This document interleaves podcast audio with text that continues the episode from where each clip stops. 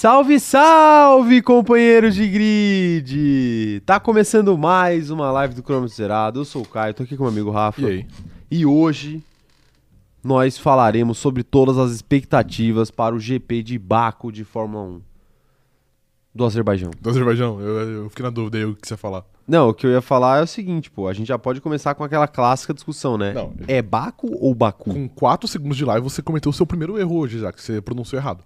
Claro, eu gosto de cometer erro cedo pra tirar a pressão. Entendi, ok. Entendi. Aí ninguém espera mais nada de mim. Ok.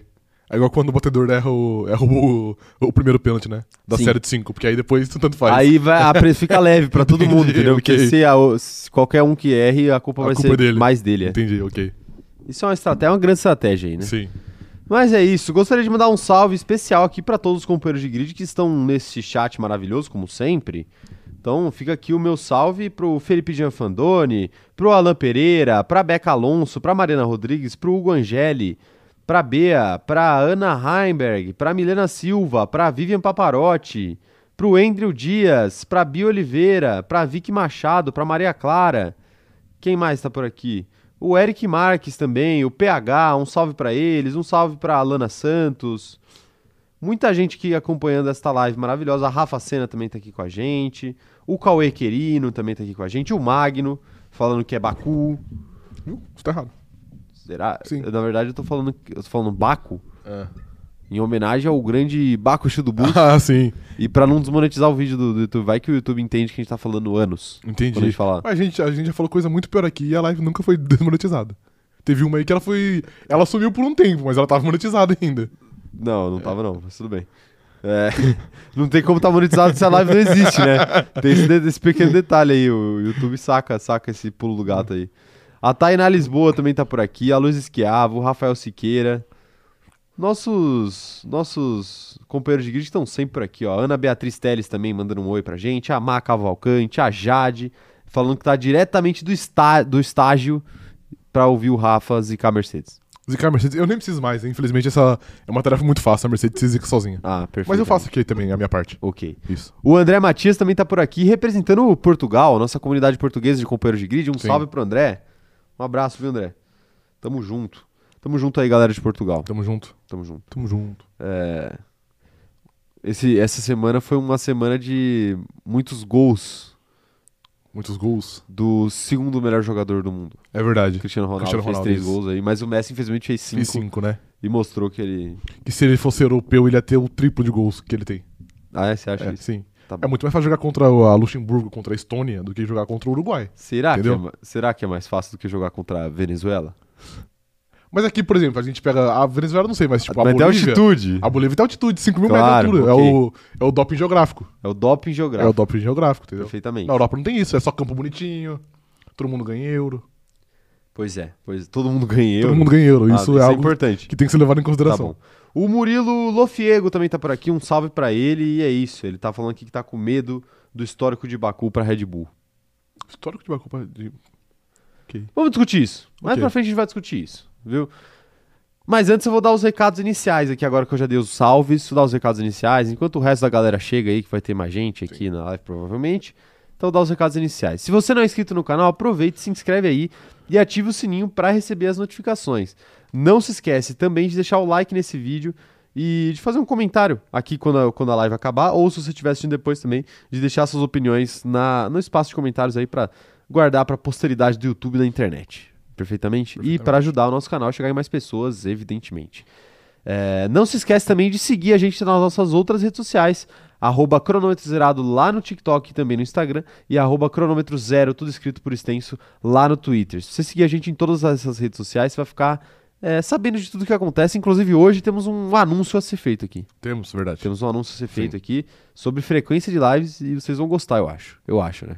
Você acha? Será? Às vezes não gosta, né? Às vezes o pessoal não gosta. Mas enfim... Temos um anúncio. Quando eu terminar os recados iniciais, vou dar o anúncio. Entendi, o furo. Isso. Eu trabalho pra isso, né? Isso. Já diria Very Big House. Big House. Até me perdi aqui. Não se esquece também de seguir eu e o Rafa nas nossas redes sociais pessoais. É @Caio Diniz e @Rafa Gustavo _. Nós estamos no Instagram, no Twitter e eu também estou na Twitch. Então segue a gente por lá em todas essas redes sociais e dá um apoio lá pra gente que ajuda demais também, pode ter certeza. Com certeza. Outra coisa, nosso grupo no Facebook está bombando e falta você lá, você que não entrou. Você mesmo aí, que está do outro lado da câmera e que não entrou. Então, entra aí, o link tá na descrição, você não pode perder. Acesse pelo nosso Linktree ou pelo nosso link direto do grupo aí, então... Entra lá que é só alegria, essa zoeira do chat aqui rola a semana inteira por lá, então você não pode perder, entra lá. E por fim, também não se esquece de deixar 5 estrelas pra gente lá no Spotify, porque também é muito importante pra gente crescer lá naquela plataforma de áudio que não monetiza nossos conteúdos, mas que faz a gente chegar em muita gente, então ajuda. Isso aí é xenofobia. Não, acho que não monetiza em lugar nenhum. Não tinha. Podcast, acho que não. Ah, tá, beleza. É só música. Então acho que a gente tem que começar a fazer o podcast cantando aqui, rapaziada. Pode ser, cara. Coloca um beat aí que nós vamos fazer uma batalha de rima enquanto a gente discute. Não, você sabe que, não, você sabe que é proibido. Eu não tenho capacidade. Você sabe que rima nesse canal é proibido. De fato. É proibido. É como você vai fazer música sem rima? Não, dá pra fazer, pô. Ah, mas aí não é música, né? Fica mais ou menos. Dá pra fazer. Tem gente aí que, pô... Nem... Você não vai citar nomes? Não, não vou. Não vai? Não vou citar nomes. Mas nem com reza brava pra fazer uma rima. O Gui Spoiler tá perguntando aqui, ó. É anúncio ou é promessa vazia, senhor Caio? Primeiramente, um abraço pra você, viu, Guilherme? Bom dia. Bom dia. Bom dia, né? Bom dia. Porque, assim... A gente é... Aqui a gente é... Como é que fala? O quê? A gente é gentil com as pessoas. Exatamente. Tá bom, Gui Spoiler? Então, você está me cobrando aqui. 11 horas da manhã, você está me cobrando, mas é um anúncio sério. O anúncio é o seguinte, ó. A partir da semana... Essa semana não. Não. Acabou. Frequência de live, zero. Ele não vai fazer mais, cansou. Não.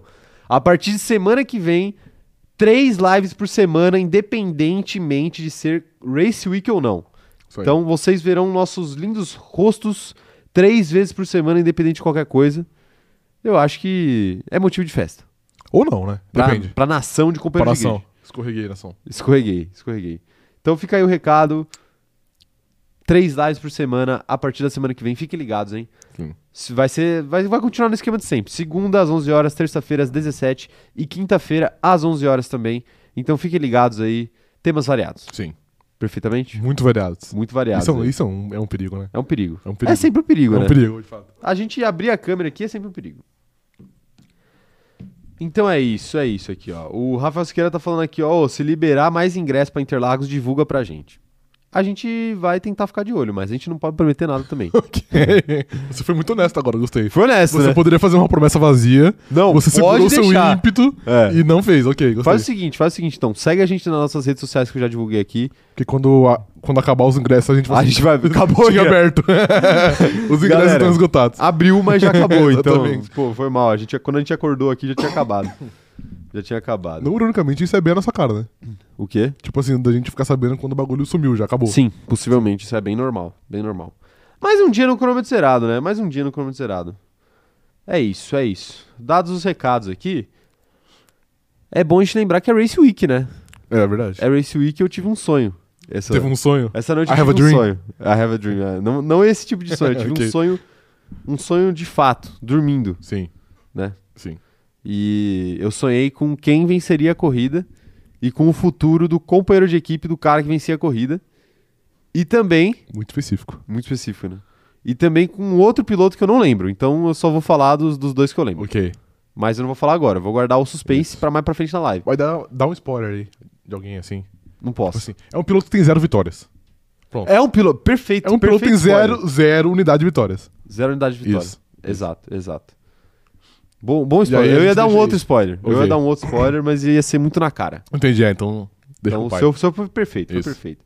Então, aproveitando que você tá afiado, eu quero saber suas expectativas para o GP de Baku. Diga lá, o que você espera do GP do Azerbaijão? Espero que você comece a pronunciar primeiramente certo aí, né? O nome da cidade. Claro, perfeito. Mas aí sei que isso é um pouquinho impossível. Então... Mas Baku não é o nome da cidade, a cidade... Azerbaijão é um país, né? Exatamente. Tá, você tá correto. Geografia temos por aqui. Isso. Enfim... Acho que vai ser uma boa corrida, cara. Normalmente é uma corrida caótica. É uma corrida que eu gosto bastante. Então acho que vai ser uma boa corrida. E... Já posso dar aqui um palpite mais ousado? Pode. Acho que vai acontecer algo que a gente não tá esperando e vai ser uma grande... Vai ter um piloto inusitado no pódio. Cravei. Posso te corrigir, então? Cravei. Posso fazer uma correção no que você tá falando? Claro, fica à vontade. Eu acho que eu não errei, né? Mas se você tá falando que vai acontecer algo que a gente não espera, então você não tá esperando. Então, cara, a sua teoria foi por água abaixo. É um ótimo ponto, não mas é? como eu não entrei em detalhes, pode acontecer qualquer coisa. Então, claro, algo que a gente não tá esperando pode acontecer, entendeu? Então vai ser uma corrida normal, que é a única coisa que você não tá esperando. Que não aí aconteça nada que você aí não tá esperando. Aí, pô... Tá, é complicado. Aí me pegou de calça curta. Tá bom, mas enfim, é isso a sua expectativa. Isso, é. Cara, a minha... é o panorama inicial. Ah, manda aí no chat as expectativas de vocês, mas eu vou mandar a minha expectativa. Ok. Depois dessa conversa de doido aqui. Sim. Cara, assim, considerando o histórico de Baku, é bem provável que a gente tenha uma corrida espetacular, né? Os últimos anos foram de corridas espetaculares em Baku, né? Mas tem um detalhe. Qual? Tem mais um detalhe. É mais um detalhe que eu ia esquecendo. Assim, apesar desse ótimo histórico do GP de Baku, o ano passado tava sendo uma corrida completamente chata até um pneu estourar. Sim, até as últimas 5 voltas. Né? Estourou o pneu do Stroll, depois estourou o pneu do Verstappen, aí a corrida ficou interessante. Sim. Mas fora isso, seria uma famosa procissão, né? Então assim, eu tenho boas expectativas pra corrida. Uhum. Mas eu acho que dá pra gente ficar de olho, porque também não acho que é garantido, assim, que vai ser uma ótima corrida. Às vezes a gente pode ter uma corrida comum. Pô, mas se for uma corrida comum e nas últimas 5 voltas rolar o carro de novo, não, eu fecho, entendeu? Aí não é uma corrida comum, exatamente, né? Então, é isso. Não, mas eu falo de corrida comum é a corrida inteira. Entendi, não. Acabar com uma corrida comum. Cara, mas isso é muito difícil de rolar. Ainda mais que agora a gente tem um Latifi aí muito afiado. Perfeito, o carro no mundo, entendeu? Um Latifi ou um Mick Schumacher? Também tem um Mick Schumacher também. É que o Mick Schumacher... Não, é verdade, ele tem essa capacidade. Não é? Ele tem. Então assim, eu acho que, pô, dá pra ter boas expectativas sobre esse GP, viu? Estou ansioso. Eu tô muito ansioso. E esse GP que vai acontecer no Dia dos Namorados. Informação aqui. Informação importantíssima. Ok. Informação importantíssima, vai acontecer no Dia dos Namorados. O que isso significa? Eu achei que ia ter um ponto relevante aí no fim dessa história. Absolutamente nada. Ok. Quer dizer, talvez signifique, né? Não, é que é o Dia dos Namorados brasileiro, né? O Valentine's Day já passou. Já foi, exato. Não, na verdade, acho que Valentine's Day é só nos Estados Unidos, né? Ou era no mundo inteiro? Porque eu acho que é a minha preocupação é o Charles Leclerc levar a sua digníssima namorada pro GP. Ah, entendi. E ela levar junto... Você tá nessa cruzada ainda contra ela? Não tô numa cruzada. Não, tô só pontuando fatos. Entendi. Que ela traz azar pro nosso monegato. Mas uma hora essa sina tem que ser quebrada, entendeu? Essa sina. E nada melhor do que o Dia dos Namorados, que é um dia poético, entendeu? Será que é melhor mesmo? Arriscar? Vale a pena. O campeonato tá ficando na reta aí pro Charlinho. Arrisca, Charles Leclerc, confia. Não confie. Não confie na sorte de sua esposa. Ela não é namorada. É namorada, isso. Tanto faz, cara. Não é. Não. Legalmente falando, não. Legalmente... depende, né? Às vezes, se eles moram juntos há mais de 6 meses, talvez legalmente já seja. O Charles Leclerc não mora em casa, ele é nômade. Ele é nômade, isso. Perfeitamente. Quero ler aqui, então, as mensagens da galera. É o seguinte, ó. Comatora Brasil falando que no Japão se comemora os Dias dos Namorados em março. Informação. O Valentine's Day é em março, né? Em fevereiro, acho. Fevereiro? Tá ok. Falei com total chute, tá bom? Não tenho nenhuma certeza do que eu falei. A Mariana Rodrigues tá falando aqui, ó... 12 de junho é só aqui porque o pai do Dória que inventou isso. Sério? Você não sabia disso? O pai do Dória, é o calça apertada? Ele é o inventor dos Dias Namorados. Porque... Por quê, velho? Era o único mês do ano que não tinha uma data comemorativa. Uma data que seja forte comercialmente. Então ele inventou o dia dos Namorados. O pai dele era publicitário. Tem meu aniversário, né? Tem o seu aniversário, São as duas datas mais fortes ali. Sim, eu acho que é o suficiente. Isso. Então ele foi leigo aí. Ele foi leigo um pouco, ele foi leigo nessa... Inteligente. Aí o capitalismo vive disso, né? É o capitalismo em seu estado puro. Sim. Vocês aí dando presente pros seus amados, na verdade é uma grande invenção capitalista. Pro Dória ganhar dinheiro. Isso. Pra família Dória. Pra família Dória, isso. Quem mais tá mandando mensagem aqui, ó? Murilo Lofiego falando que o Pérez vai ganhar por ser o piloto mais fiel do grid, ele merece. O Pérez que soltou uma nota de esclarecimentos, né? Notinha, hein, mano? Notinha, né? Que notinha, hein? Ele meteu o "tão querendo me fuder", né? Exatamente. Pelo contrário, acho que você que tava querendo outras pessoas, né? Mas tudo bem. O Gilvan Alves falando aqui, ó, vai ser uma corrida incomum e Ricardo vai pegar pódio.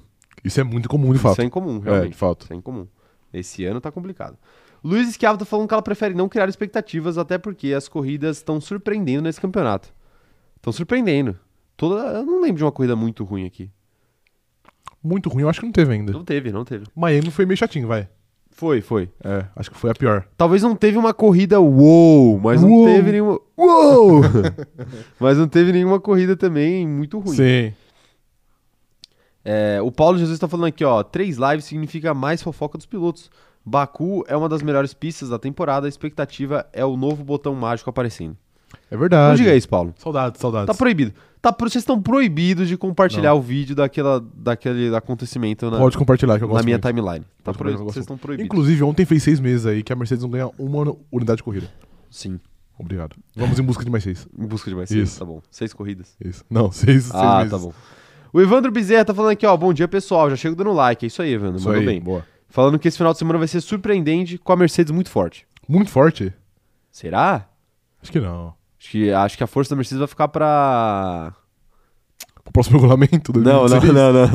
2072, né? Não, vai ficar pro GP da Inglaterra. Silverstone. Eu tô chutando aí. Mas não sei, às vezes pode acontecer, pô. Mercedes foi bem na Espanha. Eu acho que o GP da Espanha é mais parecido com o Baku do que com o Mônaco. Eu acho que nenhum dos dois é parecido com nada. Nenhum dos três se parece de maneira alguma. Também de maneira alguma. Pois é. Os três são na Europa, é a única semelhança entre eles. Isso. É uma boa semelhança.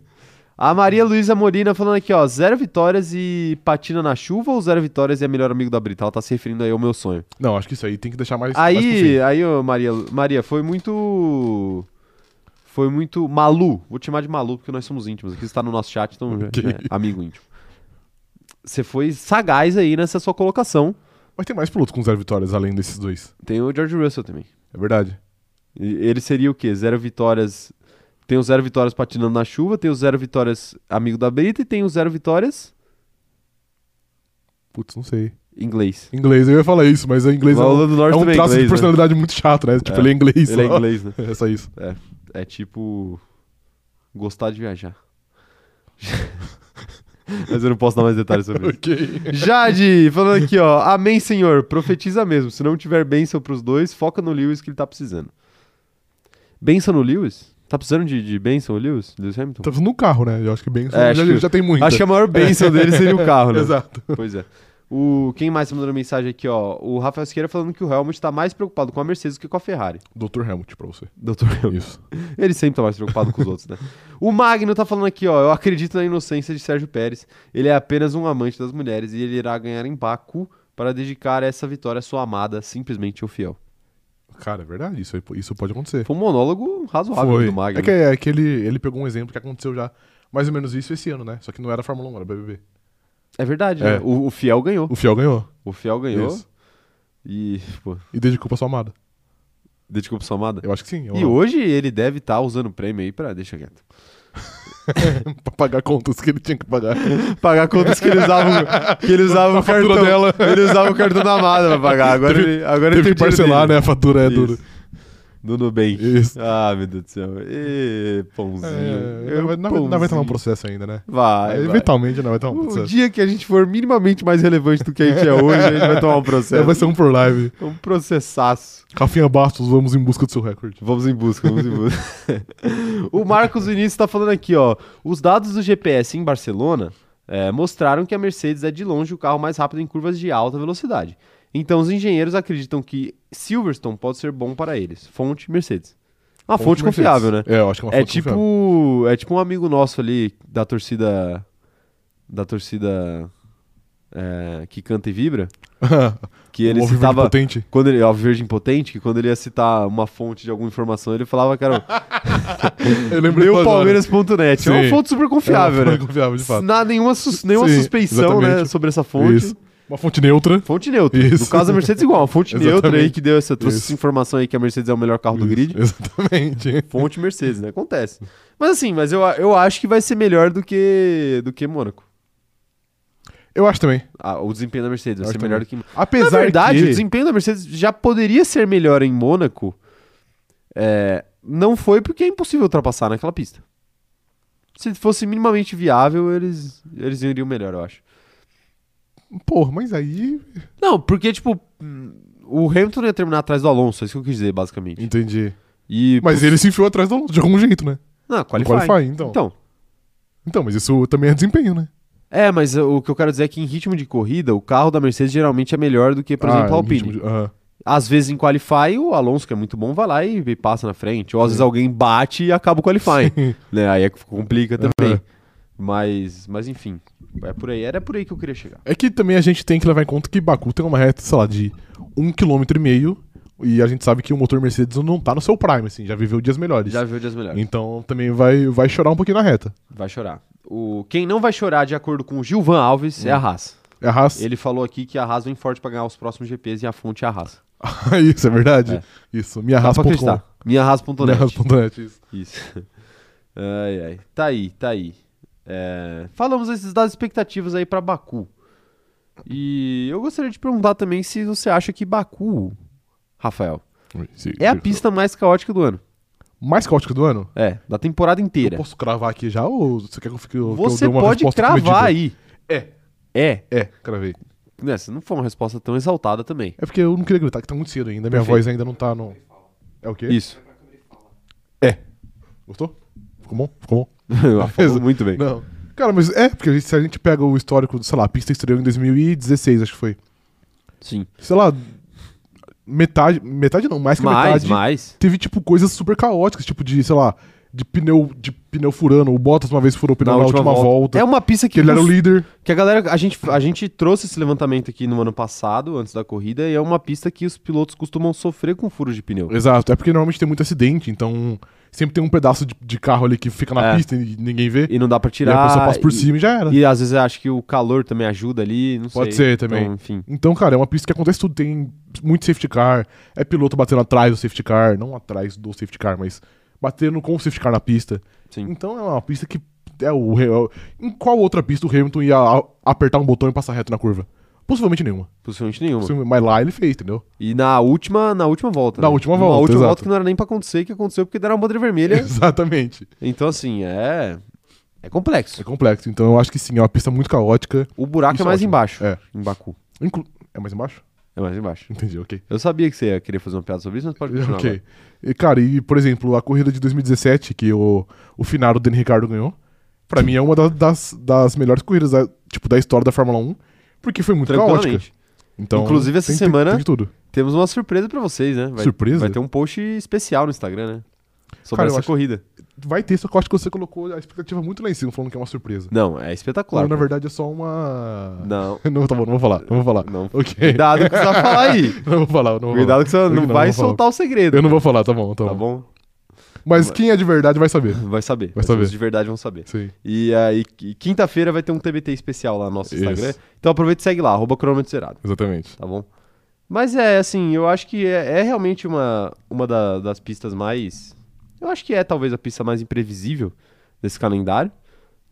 Eu não sei com qual pista que eu acho que pode ser comparável. Assim, que costuma acontecer muita coisa maluca. Cara, eu acho que, sei lá, Interlagos costuma entregar corridas muito boas também. Sim. E até porque tem a questão da chuva em São Paulo, né? Sim. Que às vezes é um negócio que surge do nada, acontece, depois para. Uhum. Isso torna corridas muito boas. Tem, sei lá, o GP do Canadá, você tem o GP de Silverstone, que tem muita história, mas assim... Talvez até. De qual? Jeddah, eu acho. Jeddah. É que só teve duas, né? Mas tipo, as duas foram, agitadas. Foram agitadas, mas essa segunda já não foi, assim, super imprevisível também, né? Uhum. A primeira foi maluca. Sim, foi. Mas a segunda já não foi, então, assim, né? Uhum. A gente precisaria de um recorte maior de tempo. Mas eu acho que Baku acho que merece o posto de corrida. Mas, assim, é uma pista imprevisível por acaso. Tipo, foi uma coincidência de a gente ter várias corridas boas. Ou é pelo formato do circuito, é por algumas curvas ali que não aceitam erros, tipo aquela curva do Castelo ali, que é muito estreita. Coincidência eu acho que não, porque, sei lá, se fosse só uma ou duas vezes, a gente pode falar assim, não, foi só sorte. Mas acontece com uma certa frequência, então acho que coincidência não é. Você acredita em coincidência no amor? Porque é dia dos namorados no verdade, domingo. Isso. Então, assim... Então não. Não, tá não existe coincidência. Não existe coincidência. Tá bom. Então... Porra, até esqueci o que eu falava, velho, agora. Foi pegou desprevenido. Enfim. Eu acho que sim. Eu acho que é uma pista... Por ser uma pista de alta velocidade e com pouca margem para erro. Se você errar, é muro. É um circuito de rua. É, exato. Então eu acho que é mais ou menos por aí. Porque, por exemplo, o Mônaco também a margem é zero. De fato é. Só que em Mônaco você corre muito mais devagar do que em Baku, por exemplo. Então, essa é a fórmula para fazer uma corrida imprevisível na Fórmula 1. Um circuito de alta velocidade sem margem para erro. Isso. Porque é exatamente assim que Jeddah funciona. Jeddah funciona, exato. E talvez por isso seja tão... Caótica também. É. Tá aí. Motivos do porquê que essa corrida é maluca. Respostas! Desculpa. 1 minuto para o fim da corrida. A Jade mandando aqui, ó. A Mercedes já tinha desistido de Mônaco até usando motor velho. Acho que nenhuma equipe bota muito esforço para Mônaco se não tiver condições de fazer a pole. É que a Mercedes sabia já que, lá era só minimizar os danos que ela ia ter, então... Faz sentido. Não adianta também querer correr atrás de ponto lá, né? Não vai ser Mônaco que vai decidir o campeonato. Ana Heimberg... É, com o Pérez ganhando, acho que não. Ana Heimberg falando aqui, ó. Esperando o Pérez fazer o favor de beijar a traseira do Verstappen com o carro dele e recriar 2018. Essa frase ficou um pouco estranha. Mas a gente entende, Ana. Okay.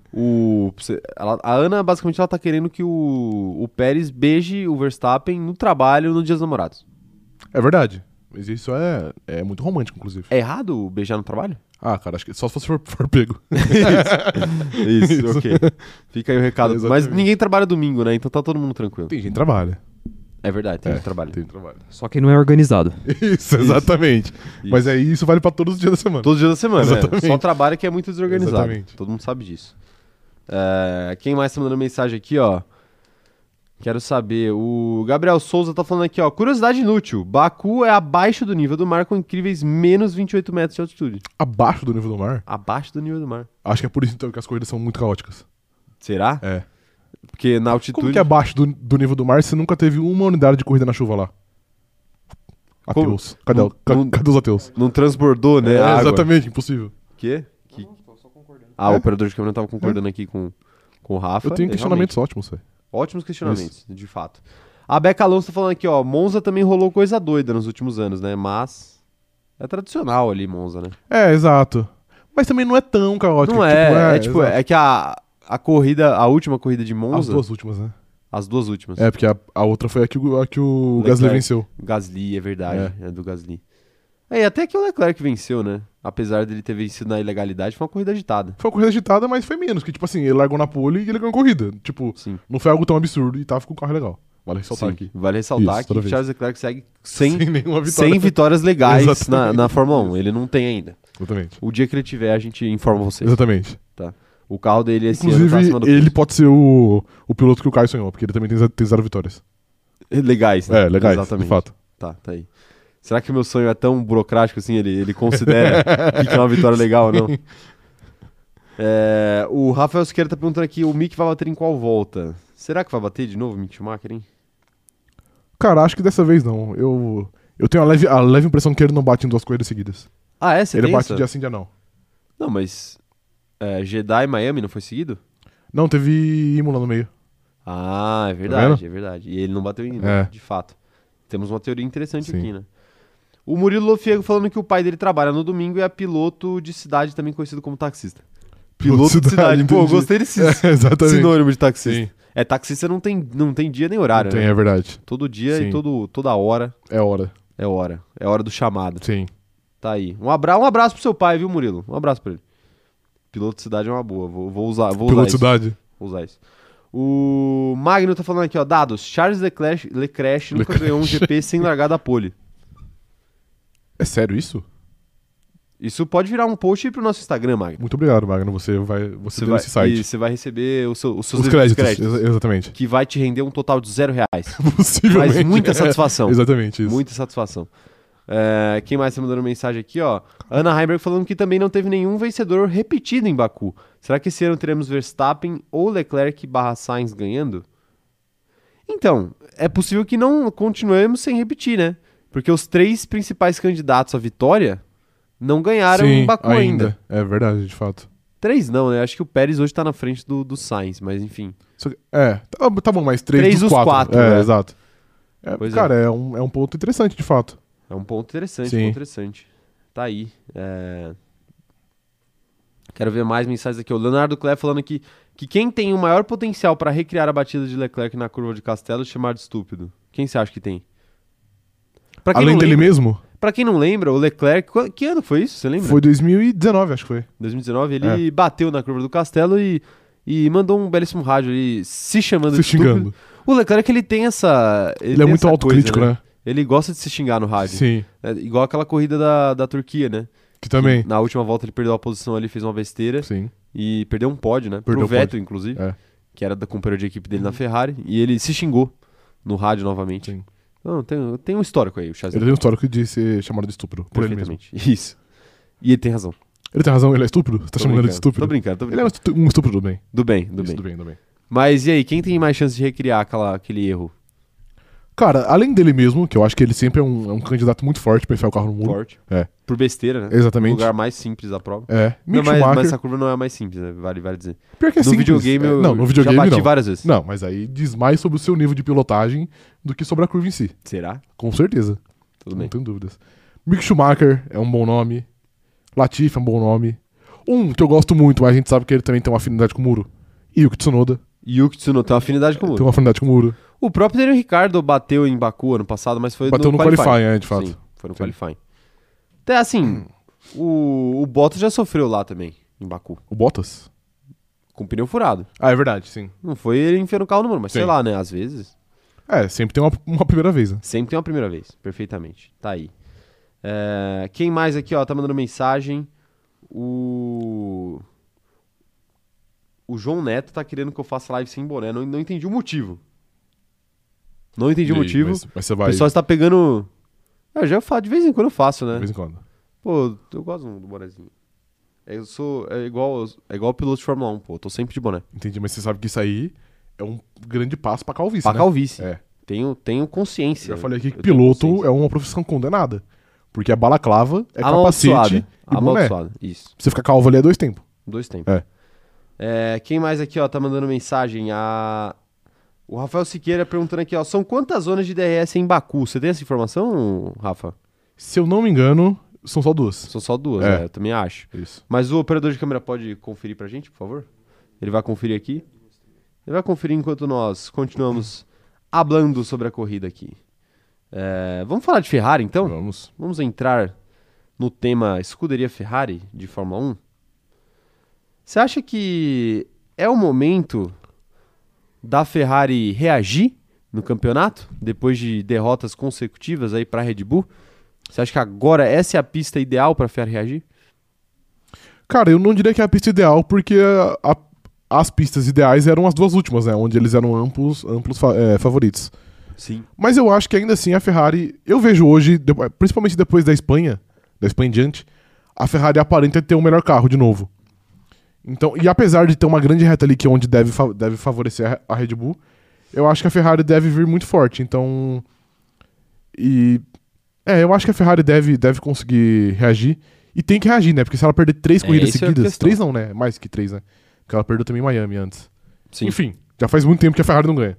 Já tá, na hora de voltar a ganhar. É isso que você falou, a Ferrari tem que reagir... Porque, assim, quem quer ganhar campeonato não pode escolher corrida, né? Exato. Não pode escolher corrida. E como diria nosso amigo Geraldo Vandré, quem sabe faz a hora, não espera acontecer. É verdade. Então, vamos embora. Sim. Né? Okay. Já. Então, assim, Charles Leclerc e Carlos Sainz têm que reagir. E a questão pra mim é que o Leclerc não é uma preocupação pra gente, né? O Sainz também parece estar... se estabilizando depois daquele começo de temporada correndo. Ele até que tá num bom momento, vai. Tá num bom momento. Nas últimas 2 corridas ele ficou na frente do Leclerc. Os 2 pilotos estão num bom momento, apesar de não ter ultrapassado ele em pista. Apesar de não ter, exatamente. Então segue assim. Sim. Segue assim, não vai conseguir ultrapassar. 7/22. 7/22. Mas, assim, foi a Ferrari que prejudicou os seus pilotos. Porque, assim, em Imola, o Leclerc prejudicou a Ferrari. Sim, e o Sainz também. Mas ali mais ou menos, né? Porque o Sainz, ele teve aquele incidente com o Ricardo que não foi culpa dele, né? Mas ele largar em 10º foi culpa dele que gerou o incidente. Não, não era 10º, era 4º. Ah, é verdade, porque teve sprint, tá certo. Mas a questão pra mim é o seguinte. Em Imola, o Leclerc atrapalhou a Ferrari. E na Austrália, na Espanha e mais aonde que eu não vou lembrar, o Sainz atrapalhou a Ferrari também. Sim. Só que na Espanha a Ferrari atrapalhou o Leclerc e em Mônaco a Ferrari atrapalhou seus dois pilotos. Os dois? Até o Sainz? Os dois, até o Sainz. É que eu acho que o Sainz não foi atrapalhado, ele só preferiu não seguir o que a Ferrari falava, entendeu? Já dá pra considerar que foi atrapalhado. Né? Só isso já daria pra considerar. Não, mas é porque, pragmaticamente, é claro que teve o álbum ali, teve um grande papel nisso, Sim. que tá de palhaçada, né? Não, ignorando bandeira azul. Mas, pragmaticamente, a Ferrari tinha dois pilotos na primeira e na segunda colocação, tinha esses dois pilotos ali liderando na primeira fila, e conseguiu terminar a corrida sem vitória em Mônaco, que Sim. é um lugar que, se você tem as duas primeiras colocações, é quase impossível você perder. Uhum. Então eu boto na conta da Ferrari. Ok, justo. Essas últimas derrotas. Então a questão que eu quero te fazer é o seguinte, a Ferrari vai ajudar seus pilotos ou vai atrapalhar seus pilotos esse final de semana? Deixa aí nos comentários, quero saber o que vocês esperam da Ferrari pra essa corrida. Já a gente vai interagir com o chat. Cara, eu vou dar uma passada de pano pra Ferrari. Eu acho que não vai atrapalhar. E eu acho que na última só teve essa atrapalhada, não que seja menos importante ou que seja menos relevante, mas porque tava chovendo e querendo ou não, você gera uma dúvida que você normalmente não teria em uma corrida normal, digamos Concordo. Assim. Então, tipo assim, apesar da grande merda que foi, e sim, o Leclerc perdeu por conta da Ferrari, possivelmente em condições normais eles não iam fazer nenhum tipo de merda. Então acho que, novamente, eu não vejo como a Ferrari... Veja bem.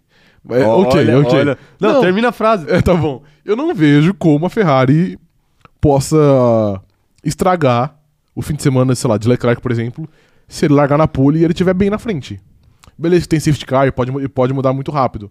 Mas caso ele esteja liderando, e eu não acho que é muito improvável, acho que é provável, inclusive, pô, ele tá na liderança e ele tem um controle de como ele quer gerir essa corrida.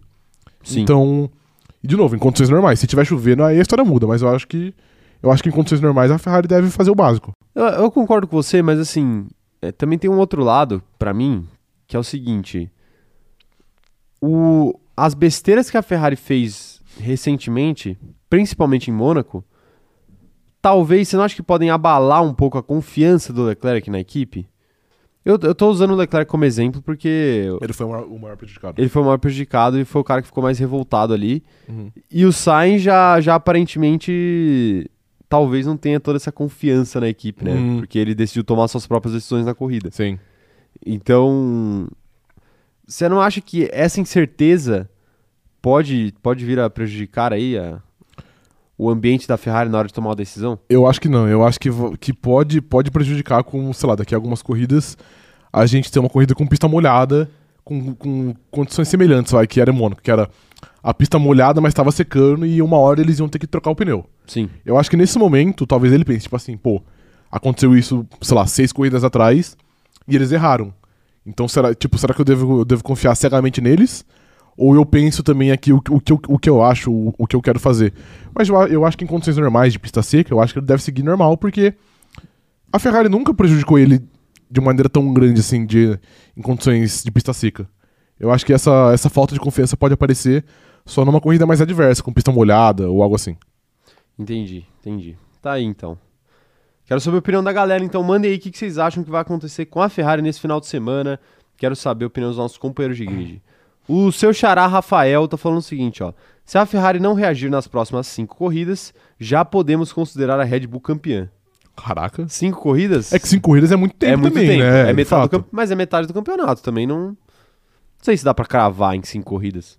Não, cravar não dá, mas, pô, a gente vai estar, sei lá, na metade do ano a Ferrari vai estar ganhando 2 corridas, tá ligado? Mas aí depende do que você considera reagir em 5 corridas, né? Reagir é ganhar, sei lá, 3 de 5? Pra mim é reagir. É reagir. É. Agora, sei lá, se ganhar 1 de 5... aí é uma merda. Depende. Depende se a Red Bull ganhou as outras 4. Exato. É. Se a Red Bull ganha... E depende quem da Red Bull ganha as outras 4 também, né? Pro caso do Leclerc especificamente. Uhum. Então, assim, muita coisa pode acontecer, né? Em 5 corridas. Mas eu acho que não dá pra cravar o fim da Red Bull nessa... Da Ferrari nessa brincadeira, não. Quem mais tá mandando mensagem por aqui, ó? Mariana Rodrigues tá falando aqui, ó. Estaria Caio usando boné para ficar calvo e assim conseguir entrar no navio carequeiro para fazer implantes na Turquia? Caraca, isso foi muito específico, velho. Foi específico, Mariana. Tá tudo bem? É o seguinte, Primeiro, se comportem aí no chat, né? Porque eu tenho o poder do ban nas minhas mãos aqui também. Você tem também? Então vocês tomem cuidado aí o que vocês vão falar da minha calvície. Vocês tomem cuidado. Cara, mas em segundo lugar... Só que o boné é um velho truque, né? É um velho truque. Mas em segundo lugar, a questão da calvície, do navio carequeiro, é que a gente não tá grande o suficiente, né? Pra receber implante de graça. Não tá. Não tá, então não tá. Assim... Marcas não, doutores, turcos, que quiserem fazer o implante, deixa aí o... Você vai pro GP da Turquia, cara? Vou. Pro GP da Turquia. Leva a gente pro GP da Turquia, a gente aproveita e faz o implante. Tem que levar mais alguém, hein? Tem que levar uma pessoa. Eu não, jamais. Tem que levar o Everton Ribeiro. Ele já fez. Mas deu errado, não deu? Tá em processo. Tá em processo, é um... Melhorou. Não ficou ideal, mas melhorou. Quero ver aqui, ó, quem mais mandou mensagem. O Anderson Conceição falando que nos últimos anos a Ferrari tem se dado bem em Baku. Fez pole ano passado com um carro que não deveria ter feito a pole. O Leclerc. Exato. O Leclerc fazendo mágica na volta lançada, como ele costuma fazer. Uhum. Mas eu não diria que a Ferrari se deu bem naquela corrida. Pelo contrário, o próprio Leclerc ele perdeu um pódio que era muito viável pra ele. Mas não foi uma tragédia. Não, pódio. Não foi. O carro era ruim, eventualmente eles iam perder as posições. Não foi uma tragédia, mas assim, se você olhar e falar assim, pô, os dois melhores do campeonato abandonaram. O Bottas, que era pra ser o terceiro melhor do campeonato, tava correndo de sacanagem naquela corrida. Sim. E teve uma bandeira vermelha na última volta, então aí você pensa, pô, cadê o Leclerc, né? Mas realmente, o carro da Ferrari nas retas estava sofrendo muito naquele momento do ano, então não deu. E eles ficaram em quarto. Eu acho que quarto era um resultado aceitável, ok. Era o P4 tradicional do Leclerc. Exato. Saudades. Quem mais tá mandando mensagem aqui, ó? O Hazek tá falando aqui, ó. Queria ver os resultados adversos. Imagina uma Alfa Romeo ou uma equipe assim, do meio do pelotão ganhando a corrida. Seria bom. Seria muito bom. Eu gostaria muito. Não, eu sou completamente a favor. Na verdade, eu acho que é isso que falta pra essa temporada ainda, né? Uma pessoa aleatória ganhar uma corrida. Eu tenho uma leve teoria. Um piloto que ninguém tá esperando. Sim. Nem que seja um piloto da Mercedes. Ah, mas ele não é tão aleatório assim. Não é aleatório, mas é inesperado pro que o campeonato vem apresentando até agora, entendeu? Okay.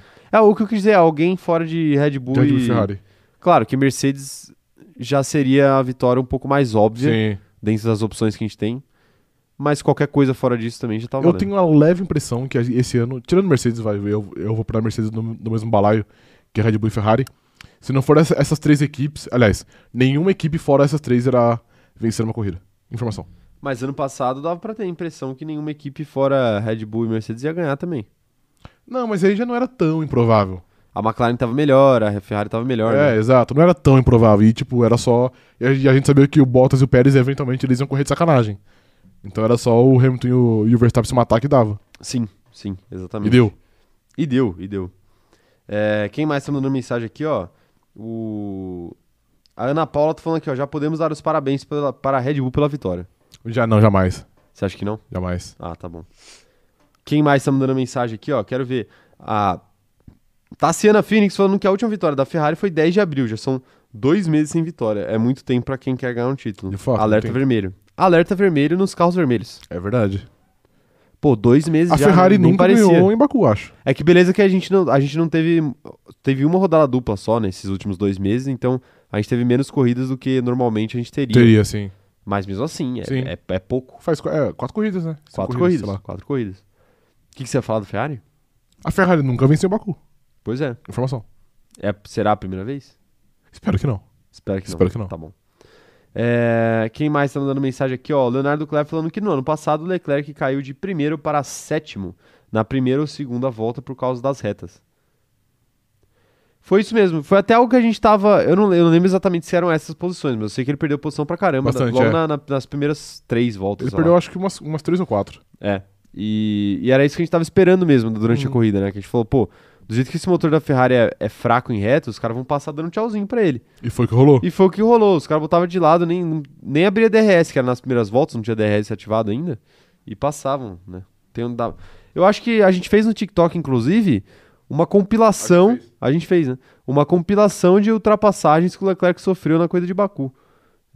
Nas primeiras voltas ali, na reta. E tá lá, quem quiser procura aí. É só baixar muito. Vai dar um trabalho pra achar. Mas a gente fez sim. Eu acho que foi o primeiro vídeo nosso do TikTok que eu coloquei imagens de corridas na edição. Olha só. Histórico. Um marco. É, e não é o Helmut. Doutor. Isso. Quem mais tá mandando mensagem por aqui, ó? O Matheus Nunes falando aqui, ó. Todos sabemos que o Leclerc vai ser pole e o Max vai ganhar a corrida. Tudo dentro do padrão. Cara... Tem sido uma tônica nas últimas corridas. Sim, mesmo, né? É, porque só ele faz pole também, né? É só o Leclerc que faz pole. É só o Leclerc que faz pole no grid. Mas o... Por exemplo, o Leclerc perdeu... Era pra ele ter ganhado a Espanha. O Verstappen ganhou até porque ele abandonou, né? Uhum. Mas aí é complicado, né? Complicada a vida de Charlinho. É um pouquinho complicado. Isso aí é o karma por correr com o motor irregular. E o carro irregular também. É verdade. Esse exato. Ano é o carro. Isso. É o carro como um todo. O carro como um todo. O motor tá muito legal, mas o carro... Isso. Mas em defesa do Leclerc, seus Blue Caps, da Ferrari, ou seus Red Caps. Red Caps. Ninguém tá regular fora a Alfa Romeo. De fato. Né? Vale dizer. Tá todo mundo acima do peso. O Anderson Conceição falando que a Alpine e a Alfa Romeo são as equipes que mais têm chance de ganhar uma corrida, sem contar com Ferrari, Red Bull e Mercedes. Você acha Alfa Romeo e Alpine? Eu colocaria a Haas à frente da Alpine ainda. Eu colocaria a McLaren à frente dessas três. Ah, é verdade, a McLaren também. Sim. Né? A McLaren já tem um pódio esse ano. É a única equipe fora dessas três principais que tem um pódio esse ano, né? É. Se eu não tô enganado. Sim. Então, eu acho que dá pra gente ficar de olho na McLaren. Apesar de a McLaren também não ser favorita a nada, né? Esse ano. Nunca foi, né? Quer dizer, já foi, mas já há muito tempo atrás. Muito tempo atrás. Na época do Ayrton Senna, talvez. Exatamente. Quem mais tá mandando mensagem aqui, ó? O Magno falando que Aston Martin e Williams são as equipes que têm mais chances de vitória sem contar com... ele tá discordando aí do... Entendi. Ah, não, na verdade... Não, vou ler o comentário inteiro. Ok. Aston Martin e Williams são as equipes que têm mais chances de vitória sem contar com Ferrari, Red Bull, Mercedes, McLaren, Alpine e Haas. Ah, ok.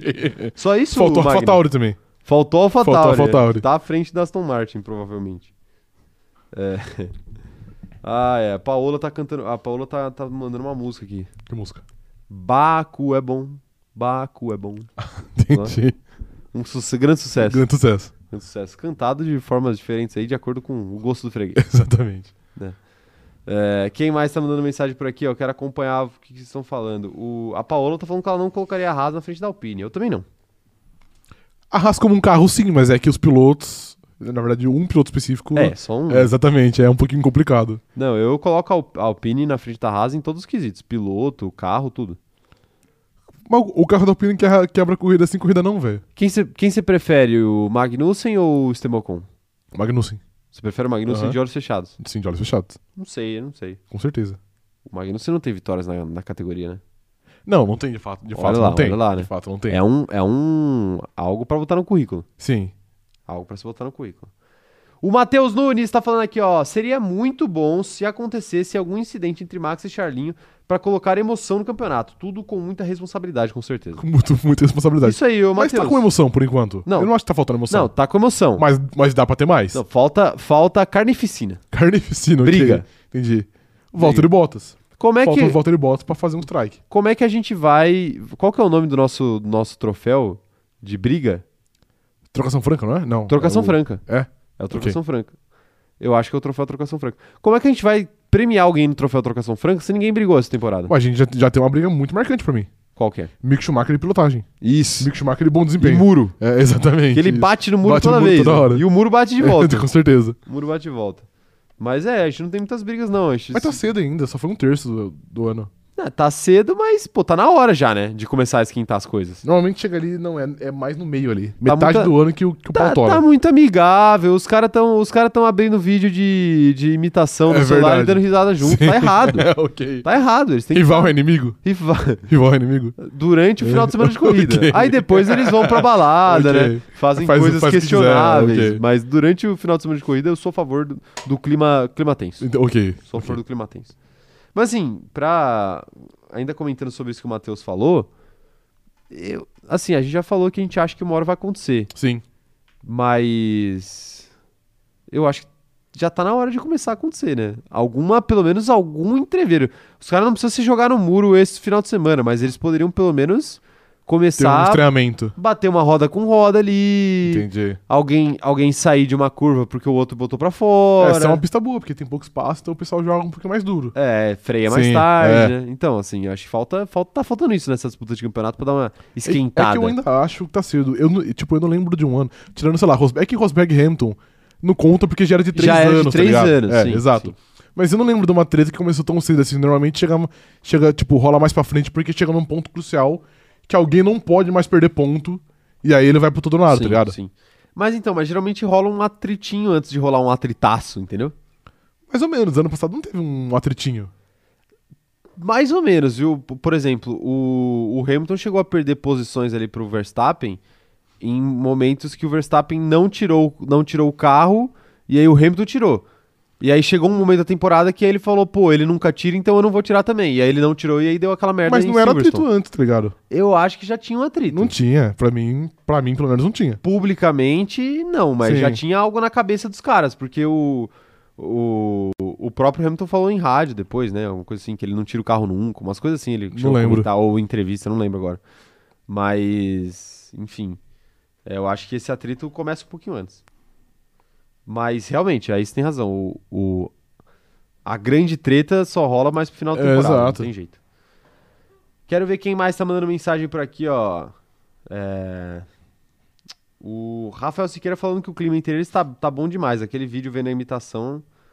Tá bem amistoso, mostra isso, por enquanto. Né? Tá bem amistoso. Sim. Bem amistoso. O que é um grande erro. É um grande erro. Aí, por exemplo, o Pérez falou pro Verstappen que o filho dele gostava mais do Hamilton. É verdade. E isso não foi o suficiente pro Verstappen querer dar um soco na cara do Pérez. Ok. Quer dizer, publicamente não, né? A gente não sabe como foi internamente. Ele tava dando risada, mas por dentro ele tava... Mano, vou arrebentar esse cara. Maldito. Ai. Quem mais aqui, ó, tá mandando mensagem? Quero saber. O Nicholas Scheid tá perguntando aqui, ó. O que vocês podem dizer da grande atualização da Red Bull para Baku ou Silverstone? E aí, vem atualização por aí? Eu não estou sabendo de nada. Eu acho que pra esse fim de semana não vem. Eu também não fiquei sabendo. Assim, esse negócio de atualização a gente vai saber melhor na quinta-feira, né? Que é quando as equipes chegam. Sim. Aí geralmente é quando começa a vazar as notícias, isso começa a ser anunciado. Mas por enquanto eu não sei de nada. Agora sim, a Red Bull tá prometendo atualizar o carro, né? Há algum tempo já. Mas sempre tem pelo menos algum update menor, tá ligado? Tipo, a gente conseguiu perder, sei lá, 1 quilo aqui no carro, ou fazer não sei o quê. Então, tipo, acho que é uma equipe até que tá fazendo algo mais progressivo, né? Tipo a Ferrari. A Ferrari faz muito tempo que fala, não, em Silverstone vai chegar. Que antes era Miami, depois virou Imola, depois virou sei lá o quê. Parece que é em Silverstone agora. Agora é Silverstone. A bola da vez. A Red Bull parece que esse ano tá indo, tipo, sempre aos poucos, sei lá, uma vez a cada corrida ela traz algum upgrade pequeno, pelo menos. Pois é. A Fernanda Costa falando aqui que o Latifi não vai decepcionar. E... Aí eu já não sei, né? É uma pista ótima pra ele não decepcionar. Exatamente, né? Isso. Fazer o que ele faz de melhor. Isso. E a Maria Isabel Araújo falando que falando o seguinte, ó. Eu quero acontecimentos tais quais Nico Rosberg tacando o boné no Lewis no cooldown room. Isso foi bom também. Temos cooldown room de novo. Isso é um grande momento. Pode ser que isso tivesse acontecido, a gente não viu, porque não tava sendo filmado. Já pensou nisso? Possivelmente, verdade, cara. Verdade. Então, já tem que pensar nisso daí também. Quem mais tá mandando mensagem por aqui? Tassiana Phoenix tá falando o seguinte, ó. Os pilotos estão na vibe, mantenha os amigos perto e os inimigos mais perto ainda. Isso aí é a União Ferrabu, é tudo contra Mercedes. Isso. Tudo contra Mercedes, isso. Tá bom. O Gabriel Lima tá falando que esse clima de amizade entre os pilotos tem que acabar. Ambiente de amizade e ambiente de droga. Ambiente de amizade e ambiente de droga? Não, isso é ambiente de música. Ambiente de música. Ambiente de música. Mas música é ambiente de amizade também. Então, consequentemente... Ambiente de droga. Perfeitamente. Aí você tem um ponto, o Gabriel tava correto. Leonardo Clé tá falando aqui, ó, o atrito ano passado começou pra valer na sprint em Silverstone, que o Verstappen jogou o carro na primeira volta pra passar o Hamilton e devolveu na corrida. E o Hamilton devolveu na corrida. Na sprint não teve uma jogada. Na sprint não, acho que na sprint na verdade... Ele passou logo, tipo, na primeira curva. Eu acho que na sprint o que contribuiu pro que aconteceu na corrida depois foi o fato do Hamilton ficar frustrado dele ter perdido a posição depois de ter feito um ótimo qualifying. Exato. Né? E ele ter consciência de que ele precisaria ganhar aquela corrida se ele quisesse sonhar com o campeonato. Sim. O que acabou acontecendo? Não foi. Quem mais tá mandando mensagem por aqui? O Rafael Siqueira tá falando que a Red Bull tá fazendo certo em trazer poucas atualizações, porque na reta final do ano passado já não tinha mais nada pra fazer, porque já tinha atualizado tudo. E aí não tinha mais, provavelmente, dinheiro, né? E isso acabou fazendo com que a Mercedes tivesse uma vantagem ali nas últimas 3 corridas. É, era muito forte, inclusive. Mas a Red Bull também chegou com uma grande vantagem para essas últimas 3 corridas. É uma questão de opção, né? Como assim chegou com uma grande vantagem? De pontos. Ah, tá, não, sim, é verdade. O Verstappen, né, no caso, não nos construtores. Sim. É, a Gabi falando o seguinte, ó, seriam os vídeos do Pérez na balada a vingança de Max Verstappen? Tentou destruir a família da criança por conta de sua preferência pelo Hamilton. Cara, pode ser, mas a gente já chegou à conclusão que semana passada... Pô, Gabi, eu achei sábio da sua parte levantar essa bola aí. Achei bem sábio. A gente tinha chegado aqui em um consenso que foi Pierre Gasly. É verdade, né? Frustrado por não ter sido chamado pra Red Bull. Ele preferiu implodir a Red Bull de dentro pra fora. Mas você sabe que Gasly e Verstappen já foram companheiros de equipe. Já foram, na verdade. Talvez eles tenham... Eles têm o WhatsApp um do outro. Tramado junto, de fato. Quem sabe não são os dois. É verdade, pode ser. Não dá pra descartar essa possibilidade. Duas mentes pensam melhor do que uma. Exatamente. É, o Paulo Jesus falando que é só mandar a cena do Jeremias... Que? Não entendi. Ah, é do imitador. Não entendi o que o Paulo Jesus quis dizer. Okay. Mas, enfim. Acho que ele tá falando de algum meme que a gente não conhece. Ok. Possivelmente. O único Jeremias que eu conheço é o do truco. Cara, isso é primórdios da internet, tá? Eu não sei, isso é primórdios do YouTube. Truco Valentoba? Não lembra? Não lembro. É Jeremias, né? Não sei, não lembro. O nome dele não era Jeremias? Não lembro se era Jeremias. Era o operador de câmera, você lembra? Do saudoso vídeo do Truco Valentoba? Putz, muito antigo isso aí. Cara, isso é... É porque assim, pra galera mais nova, a galera mais nova não sabe como era o YouTube antes do YouTube virar uma... Uma ferramenta de trabalho das pessoas, de produtores de conteúdo. Era um lugar só pra você postar vídeos aleatórios, né? Sim. Geralmente era um vídeo de alguém caindo, uma videocacetada, né? Do Faustão, por exemplo. Partoba, exatamente. Era só esse tipo de conteúdo espontâneo, digamos assim. E aí surgiu essa grande lenda na internet, que era a pessoa que falou do Truco Valentoba. Mas enfim, não vou entrar em detalhes aí. Ficou 3 vezes essa expressão aqui na live. Quero deixar isso claro aqui. 3 unidades de vezes. Pô, mas é que é um clássico da internet. Não, de fato. Não tem como. Mas o pessoal não deve conhecer. Lá nos idos de 2005, creio eu. 2005? É isso daí, né? É, por aí. Cara, eu vou procurar. Esse vídeo deve existir ainda. Procura aí, vê se existe ainda e vê o ano que foi publicado. Põe no mudo aí. Põe no mudo aí. Olha lá, o Antônio Pereira não tá entendendo nada. Antônio, a gente tá falando de Ferrari, tá? A gente tá falando de Ferrari, pode confiar que a gente tá falando de Ferrari. A Graziele Araújo perguntou aqui, ó, podemos esperar uma... 14 anos atrás. 14 anos atrás. É 2005 também, é 2008. 2008? 2008, né? 14 anos atrás? É, não sei lá. Ele tá concordando, mas eu não senti fé. 2008. É 2008, tá aí. 2008. Então esse clássico é de 2008, o YouTube nasceu em 2005, então pra vocês verem, né? A Graziele Araújo... Rapidão aqui. 14 milhões de visualizações. 14 milhões. Pois é. Puta merda. Tem que conhecer sobre internet. Aqui a gente conhece. Fato, sim. A Graziele Araújo falando aqui, ó. Podemos esperar briga entre Max e Pérez? E tem um outro companheiro de grid que fez a mesma pergunta. O Matheus Nunes também fez essa pergunta. É mais fácil ter uma briga de Pérez e Max ou entre Charles e Max? Qual briga mais fácil de acontecer nesse campeonato? Mais fácil, eu acho que é Charles e Max. Com certeza. Porque quando é uma briga interna, a equipe pode fazer algumas coisinhas ali pra dar uma passada de pano. Abafada. É, né? Abafada.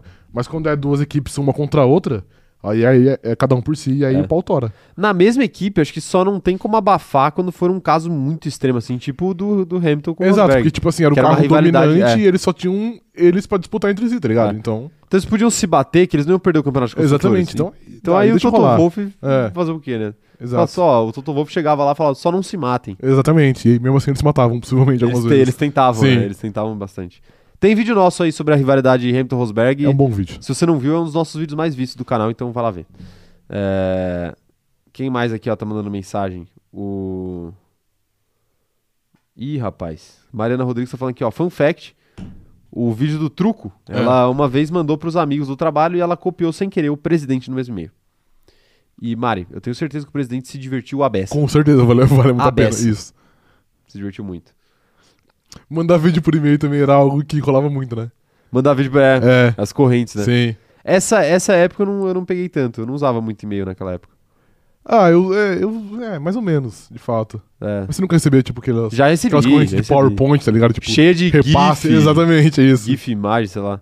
essas coisas. Repasse com... Era tipo que o pessoal colocava várias cores, vários formatos, sim, de letra, né? Isso. Várias fontes. É isso, é isso. É... Vamos falar de Red Bull agora? Vamos. Falamos da Ferrari já? Fala de Red Bull. Bom energético. O Checo Pérez, ele terminou em alta, né? Essas últimas semanas aí.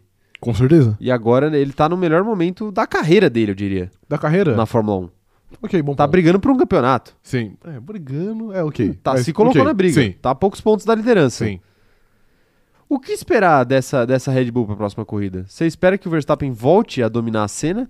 Ou você espera que o Pérez tenha alguma chance de fazer alguma coisa? Já que, vale a gente lembrar, o Pérez, ele costuma correr muito bem em Baku. Sim. Inclusive, não só pela Red Bull ano passado, que ele ganhou, mas segurando o Hamilton por muito tempo, inclusive, mas pela Racing Point. Ele pegou 2 pódios, acho, de Force India, Racing Point, sei lá. É, pois é, exatamente. Sim. Então, é um circuito que traz boas lembranças para Checo Pérez. Um circuito recente na Fórmula 1 e que traz boas lembranças para Checo Pérez.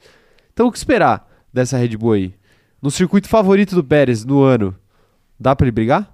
O circuito favorito dele no ano? Eu cravo aqui que é. Tirou o México? Não, o México é favorito porque ele gosta de estar no México, mas okay, não porque ele é muito bom no México. Ok. Cara, eu acho que ele pode brigar. Eu acho que é um circuito que ele historicamente gosta disso. Ele anda muito forte, o momento dele é muito bom, então eu acho que ele tá na briga até pela própria vitória. Mas eu não vejo o Verstappen ficando atrás dele 2 corridas seguidas, honestamente. Em condições normais, sei lá, sim, se furar o pneu de novo é uma outra história. Mas eu acho que em condições normais a grande tendência é que o Verstappen fique na frente. Eu acho que isso rola, mas o Pérez tá muito na briga, e é isso, né? O Pérez tá na briga, você precisa que alguém fure o pneu, que alguém bata o carro, que tenha um safety car pra ele, que ele pode ganhar a corrida. Eu acho que ele tá na briga, mas ele não é favorito nem na briga com o Verstappen, e nem na briga com o Leclerc, eu acho.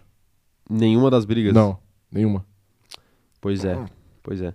É, assim, ele é completamente o cara que corre por fora, nessa, exatamente, brincadeira aí. Sim. É o que a gente já falou em outras ocasiões.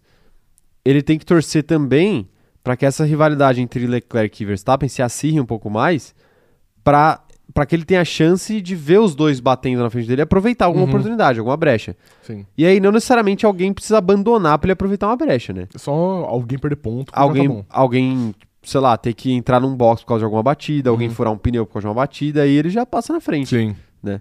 Então acho que a questão pro Pérez é essa. Mas ele claramente nesse campeonato é o cara que corre por fora. Que a gente imaginava que, repito, eu já falei isso em outra live, a gente imaginava que seria o Sainz pelo carro da Ferrari. E por a gente achar também, eu pelo menos, achar que o Sainz é um piloto melhor do que o Pérez. Mas agora o que a gente tá vendo é o contrário. Era isso que eu ia falar também. É o Pérez tá dominando. Sim. É o Pérez tá dominando essa disputa dos segundos pilotos, digamos assim. É, então, é o que a gente falava do Sainz até em outras corridas. O Pérez sempre vai começar as corridas em terceiro, digamos assim, porque a gente sabe que os dois primeiros vai ser o Leclerc e o Verstappen, não necessariamente nessa ordem. Não, é assim, não é que ele sempre vai começar em terceiro, é que o melhor lugar que ele pode começar é o terceiro, é isso, lugar. Isso, boa. Praticamente em quase todas as corridas. Exato, e aí depois ele vê se ele consegue subir ou não. É. Normalmente não vai, eu acho. Sim. Mas né, só dele tá na briga já é um mérito. Já é um mérito. Sim. Só se ele conseguir se manter em terceiro.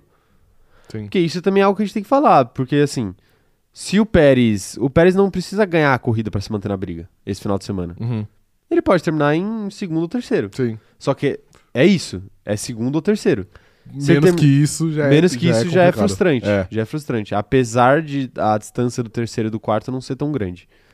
É, não é tão grande, mas a do primeiro pro quarto já é muito grande. Já entendeu? É muito grande, exatamente. É por isso que ele precisa terminar por ali. Então eu acho que a questão da Red Bull é essa. Mas, assim, eu espero a Red Bull vindo pra vencer essa corrida. Pra vencer? Mas você não acha que a Red Bull nesse momento a Ferrari tá muito forte como carro? Apesar das pataquadas? Cara, acho que a Ferrari tem um bom carro, mas é aquilo que a gente falou. A Red Bull, a gente comparou, eu comparei com o Jeddah, o circuito de Baku no começo da live, e aqui vale lembrar que a Red Bull tava melhor em Jeddah, por exemplo. O próprio Pérez era pra ter ganhado em Jeddah, né, se não fosse um safety car, e acabou sobrando no colo do Verstappen pra ele ganhar a corrida. O que é bom a gente lembrar, o Pérez poderia ser líder do campeonato hoje. Poderia, de fato poderia. Poderia ser líder, sim, do campeonato hoje. Então, com aquela corrida ali que tava meio que na mão dele. Né? Então eu acho que por essa semelhança aí de ser um circuito rápido, de rua, eu eu tô esperando aí uma dominância da Red Bull nesse final de semana. É que eu acho que não... Apesar de que eu acho que o Leclerc provavelmente vai largar de pole. Da pole, eu acho também.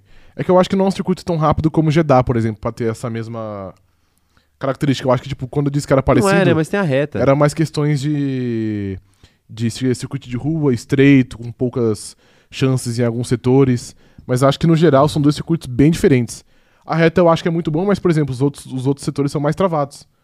Eu, particularmente, tipo, pra essa corrida, eu acho que a Ferrari... vai ser o carro dominante pra esse... Dominante não, vai. Favorito. Favorito, é. Dominante não. Mas favorito. Eu vejo... Porque a reta é muito grande, mas o setor 1 e 2 é muito travado. E aí a Ferrari deita e rola. Entendi. Ah, eu ainda vejo a... Eu ainda vejo a Red Bull como favorita pra essa corrida. Eu acho que a reta ali vai fazer... Vai fazer diferença. É que eu acho que se ganha menos tempo em retas do que se ganha em setores travados. Bom... Veremos. Eu quero saber a opinião da galera. Ei, como é que chega a Red Bull para essa corrida? Quero saber a opinião de vocês, digam lá. O Anderson Conceição tá falando aqui, e as Mercedes que tem bom ritmo em qualifying e por acaso as duas fiquem à frente de Pérez, podem empatar a vida da Red Bull e do Pérez? Em corrida eu acho que a Red Bull é muito mais forte que a Mercedes. Pode complicar, mas eu acho que as duas Mercedes terminarem à frente do Pérez seria algo bem improvável. Improvável? É, eu acho pelo menos. Não, eu também acho. As duas na frente. Acho que eventualmente uma, quem sabe. Uma, né, pode rolar, é, sim. Mas enfim. É, mas assim, é pra gente ficar de olho também, né? Porque a Mercedes deu mostras de que tava viva na Espanha. E agora... E Mônaco é meio um ponto meio fora da curva. Então a gente vai ver agora de novo como é que tá o carro da Mercedes. É, o Douglas Dolijal tá mandando aqui, ó. Baku com uma reta maior que todo o circuito de Mônaco, a tendência de dar Red Bull é muito grande. Eu concordo com o Douglas. Eu acho que, por mais que os outros setores sejam travados, essa reta aí vai fazer diferença para a Red Bull. Uhum. É, Matheus Nunes falando que o problema da Ferrari é se ela conseguirá manter os pneus em bom estado. Tem essa questão, né? Mas dizem línguas da Ferrari que eles encontraram soluções para essa questão, né? Encontraram? Não sei, não tá sabendo. É, foi o que eu ouvi falar. Entendi. Que eles sabiam por que estava acontecendo, que eles tinham descoberto por que estava acontecendo o problema. Agora, se eles conseguiram resolver ou não, já é outra conversa, né? Mas essa pista é uma pista que gasta pouco pneu. Até porque não tem curvas de alta velocidade. Então, normalmente, os pneus eles seguram bem. Apesar do ano passado ter dois furos. Do histórico de pneus, não só do ano passado. Então, mas ali foi mais falha da Pirelli do que, tipo, equipes que geriram mal os pneus. Entendeu? Sim, até porque era pneu duro que tava estourando. Exato. Também, né? É, quero ver aqui, ó, Beca Alonso falando que o problema é a Red Bull passar na reta e a Ferrari não conseguir ultrapassar nos setores travados, então por isso pode dar Red Bull. É, isso é uma questão interessante. É, você pode até ganhar tempo nos setores mais travados. É, né? Mas se você tiver atrás passar, é complicado. É complicado mesmo. É, e a gente viu que não tá sendo fácil de passar. O Emanuel Alves tá mandando aqui, ó, será que o Pérez vai ser para o Verstappen o que o Bottas foi para o Hamilton na disputa com o Vettel? Tipo, ao invés de disputar o P1 com o Max, disputar o P2 com o Leclerc? No momento não, mas acho que futuramente sim. Mas na segunda metade do ano eu acho que pode rolar. É porque o carro... Não é que o carro tá longe, tá perto, quer dizer. Os carros estão... Talvez porque os carros estão perto um do outro, aí os dois pilotos estão fazendo mais diferença. Mas, por exemplo, os dois melhores pilotos, né, sim, que no caso é o Verstappen e o Leclerc. Mas se a Red Bull melhorar um pouco o seu carro... Aí eu acho que o Pérez chega mais próximo ali do Leclerc, né? É, exato. Que aí a diferença de equipamento, o Leclerc tira no braço e fica parelho. É, exatamente. É isso aí. O Alan Nascimento tá mandando aqui, ó. Acho que a Ferrari não reage. A Red Bull vai vir com tudo. Quer dizer, vai vir com um carro um pouco melhor em curvas e ainda vai ter várias retas que favorecem a equipe. É uma forma de ver também. Se a Red Bull melhorar um pouquinho nos setores travados e ela mantiver o desempenho dela em retas, aí eu acho que pode complicar pra Ferrari. Mas a Ferrari também tinha melhorado o desempenho em reta, não tinha? Que eles liberaram uma potência extra? Foi pra Espanha, acho até, né? Sim, acho que sim. É, quem mais tá mandando mensagem aqui? Ó, a Tainá falando que chegou agora, um salve pra ela, salve. Tá sempre aqui com a gente. Kumatora Brasil tá falando o seguinte, ó, se permitirem briga de posição entre Max e Pérez, pode dar muito ruim, como na época de Vettel e Weber. eu acho que esse papo deve ter rolado depois do GP da Espanha, né? Que foi quando o Pérez ficou revoltado. Sim, revoltado. Uma palavra forte aqui. Palavra forte, velho. Ficou insatisfeito. Incomodado. Incomodado, é. Agora, se vão liberar, assim, as claras, eu não sei, acho difícil, acho difícil. Eventualmente, dependendo da corrida, eu acho que eles vão... Cara, isso pra mim entra mais ou menos, não na mesma proporção, mas é mais ou menos aquela história Sainz Leclerc, né? De Sainz Leclerc, tipo... Tem a briga? Pode até ter, mas quando vai ter essa briga de fato na pista?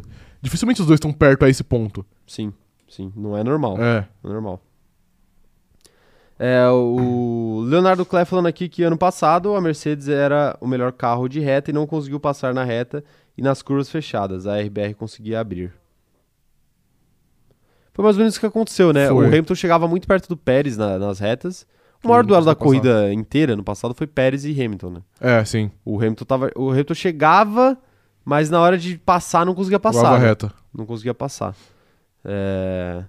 A Maria Isabel Araújo falando o seguinte, ó. Quantos pits terão nessa corrida? Porque ano passado o pneu gastava menos e os pneus furaram. Esse ano pode ser pior? Você acha que esse ano pode rolar uma confusão dessa de novo? Cara... Com os pneus? Eu acho que a Pirelli deve ter tipo, se preocupado muito com isso. Eu acho que... Eu nem sei qual foi a escolha, se é a gama mais dura ou não. Mas eu acho que eles devem ter tipo, pensado muito nisso. Ou eles mandaram uma seleção de pneus mais duras. Ou eles indicaram, tipo assim, rapaziada, vão pra duas paradas porque só uma é perigoso. Aí a conta é de vocês. Sim. Se eles recomendarem, aí ninguém pode falar nada. Exatamente. Né? Vinícius Pereira falando aqui, ó. Pérez não briga com o Max, assim como o Sainz não briga com o Leclerc. São pilotos que estão em outro nível. Exatamente, eu vejo mais ou menos por aí. É, em pista, em condições normais, difícil mesmo. Douglas Dolihal falando aqui, ó. A renovação do Checo deve ter passado por ele abrir mão de incomodar o Max esse ano para ter uma vida maior na Red Bull. Ah, eu acho que não, viu, Douglas? Acho que não também. Acho que não. Não sei se o Pérez ia aceitar esse tipo de termo, né? E... Do jeito que ele falou nas últimas corridas, que ele se comportou nas últimas corridas, também não parece ser o caso. Ele tá com vontade, né? Tá com vontade. Ele acha que ele tem alguma chance. Ele acha que ele tem a capacidade necessária e ele sabe que ele tem uma idade avançada, então ele não tem muito tempo pra ficar perdendo também, né? Essa é a chance dele, né? Se o Pérez ganhar, ele vai ser o... Deixa eu formular isso de uma maneira interessante. Se o Pérez ganhar o campeonato, ele vai ser o pior piloto a ter ganhado no campeonato? Caralho. Peguei pesado, né? Pegou pesado. Eu acho... Tem que ver quem é o pior piloto a ganhar no campeonato. Eu acho que não. Então, eu tinha pensado nele. Eu nem acho ele ruim. Não é ruim, mas é o pior, talvez. Eu acho que ele é subestimado, mas eu acho que o Pérez é melhor que o Button. Ah, forte, declaração forte aí. Mas eu acho que é. É que o Pérez perdeu muito tempo da carreira, muito por culpa dele também, que quando ele teve uma chance na McLaren, acho que era que ele era companheiro do Button até, ele fez muita merda, mas ele era muito jovem. Mas o prime do Pérez foi desperdiçado, entre aspas, na Force India, que era um carro de meio de pelotão. E o prime do Button, ele deu sorte de pegar uma Brown GP, pois é. E aí ele fez o que tinha que ser feito. Sim, sim, tá aí. Eu acho que é uma questão pra gente ficar de olho aí, puxar o piloto. Falam muito do Villeneuve, né, pra ser o pior campeão. Eu não acho que é também, mas é um nome interessante. Damon Hill, talvez. Damon Hill. Faltava um pouco de... Eu sinto que faltava um pouco de culhão no Damon Hill. Faltava um pouco de culhão aqui. Faltava. Mas tudo bem. Pô, é que da vez que ele tentou, o Schumacher quase, né, capotou o carro dele. Então, mas... Da vez que ele teve culhão, o Schumacher não deixou ele ter. Não deixou ele ter culhão, é verdade. Vinícius Pereira falando aqui, ó, Pérez não briga com... essa mensagem já li. O Magno tá falando aqui, ó, um dado. Um piloto nunca venceu 2 GPs consecutivos em Baku, tal qual a Série B, que nunca teve um bicampeonato consecutivo. A Fórmula 2 também tem essa. A Fórmula 2 também. É impressionante essa maldição aí desses campeonatos. Emanuel Alves tá falando aqui, ó, queria muito ver uma nova treta do Multimap 21. Multimap 21. A gente tem um vídeo também disso. Temos um vídeo também sobre isso. Inclusive, esse vídeo tá precisando de views. O operador de câmera, você quer fazer a gentileza de colocar o vídeo do Multimap 21? Que foi uma confusãozinha entre Vettel e Weber. Que isso. Que no fim das contas nem precisava ser uma confusão também, vale ressaltar. Por quê? Porque o Vettel ganhou o campeonato com 19 corridas de antecedência, tá ligado? Sim, perfeitamente. Mas é bom acontecer uma confusãozinha. Ah, óbvio. O Bat Weber tá mandando aqui, ó, falando em Weber, ele apareceu. Bat Weber tá falando aqui, pior piloto a ter ganhado o campeonato seria o Ed Irvine, não sei como é que pronuncia. A Ferrari deveria ter uma vergonha de ter tido ele entre seus campeões. Pô, vergonha é sacanagem também. É, campeão é campeão. Não, né? Quando eu falo de pior piloto a ganhar, pelo contrário, eu vejo como um grande mérito o cara ser um piloto ruim, entre aspas. Não é ruim, mas é um piloto abaixo do que a gente costuma ver como campeão. E o cara ganhar um campeonato. É um mérito muito grande o cara conseguir fazer isso. Por exemplo, se o Pérez ganhar o campeonato esse ano, ia ser histórico. Ia ser histórico, porque, pô, extremamente improvável, né? E eu acho que seria uma marquinha negativa aí na carreira de tanto Leclerc como o Verstappen. Assim, depende. Eu não acho que é uma marca negativa também. Não, por isso que eu falei que era uma marquinha. Não, mas eu não acho que não é nenhuma marquinha também. É que eu acho que é um asterisco do tipo, da galera vai lembrar, tá ligado? Que é uma coisa que... Eu não acho que as pessoas vão diminuir esses dois caras, a carreira desses dois caras, por causa disso, se acontecer. Sim. Mas eu acho que é algo que a gente vai olhar e vai falar assim, dependendo da forma como acontecer... Porque, claro, né, se o carro da Ferrari quebrar 7 vezes até o fim do ano... E o Pérez ganhar essas corridas por causa disso, é claro que a gente não vai pesar na do Leclerc. Vai falar, pô, pelo contrário, a gente vai talvez engrandecer ele e falar, olha, ele deveria ter mais porque a Ferrari não deixou. Sim. Né? Mas eu acho que dependendo da forma como aconteça, a gente olha e fala, ih, velho, olha isso. Né? Ah, que eu não acho. Que, tipo, eu acho que eventualmente sempre você acha um piloto que é pior que você e ganha. O Nico Rosberg é um piloto pior que o Hamilton. Não, claro, claro. E ele tirou o título na marra. E, tipo, ninguém fala, tipo, Mas o Nico Rosberg... A gente nem colocou ele nessa discussão dos piores pilotos, entendeu? Por isso que eu tô falando do Pérez especificamente. Não, mas é que eu tô falando que na briga entre Hamilton e Rosberg, o Rosberg é claramente o pior. Claramente o pior. E tipo, ninguém fala, tipo, ah, o Hamilton é fraco porque ele perdeu pro Nico Rosberg. Não que isso ia acontecer. Eu entendi o que você falou, eu entendi. Tá ligado? Mas eu não acho que, tipo, tem uma marquinha. Porque eu acho que, eventualmente, você pode ter um ano ruim que um piloto pior que você te faça mais pontos, tá ligado? Não, é que assim... Se o Verstappen, quando ele encerrar a carreira dele, tiver 5 campeonatos, aí é evidente que se ele perder 1 pro Pérez, ninguém vai falar nada, né? Assim como o Hamilton, ele tem 7, ninguém vai falar, ele perdeu 1 campeonato pro Rosberg, meu Deus, que tragédia. Não, ele tem mais 7 campeonatos. Sim. Mas se ele tiver 2, se ele tiver 3, a gente vai olhar e falar assim, puta, ele deveria ter mais 1. Pode crer. Que é aquele do Pérez. Não, é beleza. Que é possivelmente... Uma coisa que vai acontecer com o Verstappen se ele não tiver mais campeonatos. Eu acho muito difícil ele não ter mais campeonatos. Mas que a gente olhar pro campeonato do ano passado e falar, tipo, porra, o único campeonato que ele ganhou foi daquele jeito, entendeu? Sim, dominante, ele mereceu. Não. Dominante, mereceu muito. É, tendo a corrida entregada ali pelo Michael Massa na última curva. Agora, se ele ganhar mais 3 campeonatos, se tiver 4 quando ele se aposentar, que nem é um número espetacular. Tipo, não, é um número espetacular, mas não é um número... Tão absurdo. Tão absurdo? A gente vai olhar e falar assim, pô, ele tem 4 campeonatos. Não acho que não vai ser nada muito. Entendi. Mas se ele tiver só 1 e for esse 1, eu acho que vai ficar um pouco... É aquele asterisco, sabe aquele asterisco? Entendi. É só uma... Por isso que eu falo marquinha no diminutivo.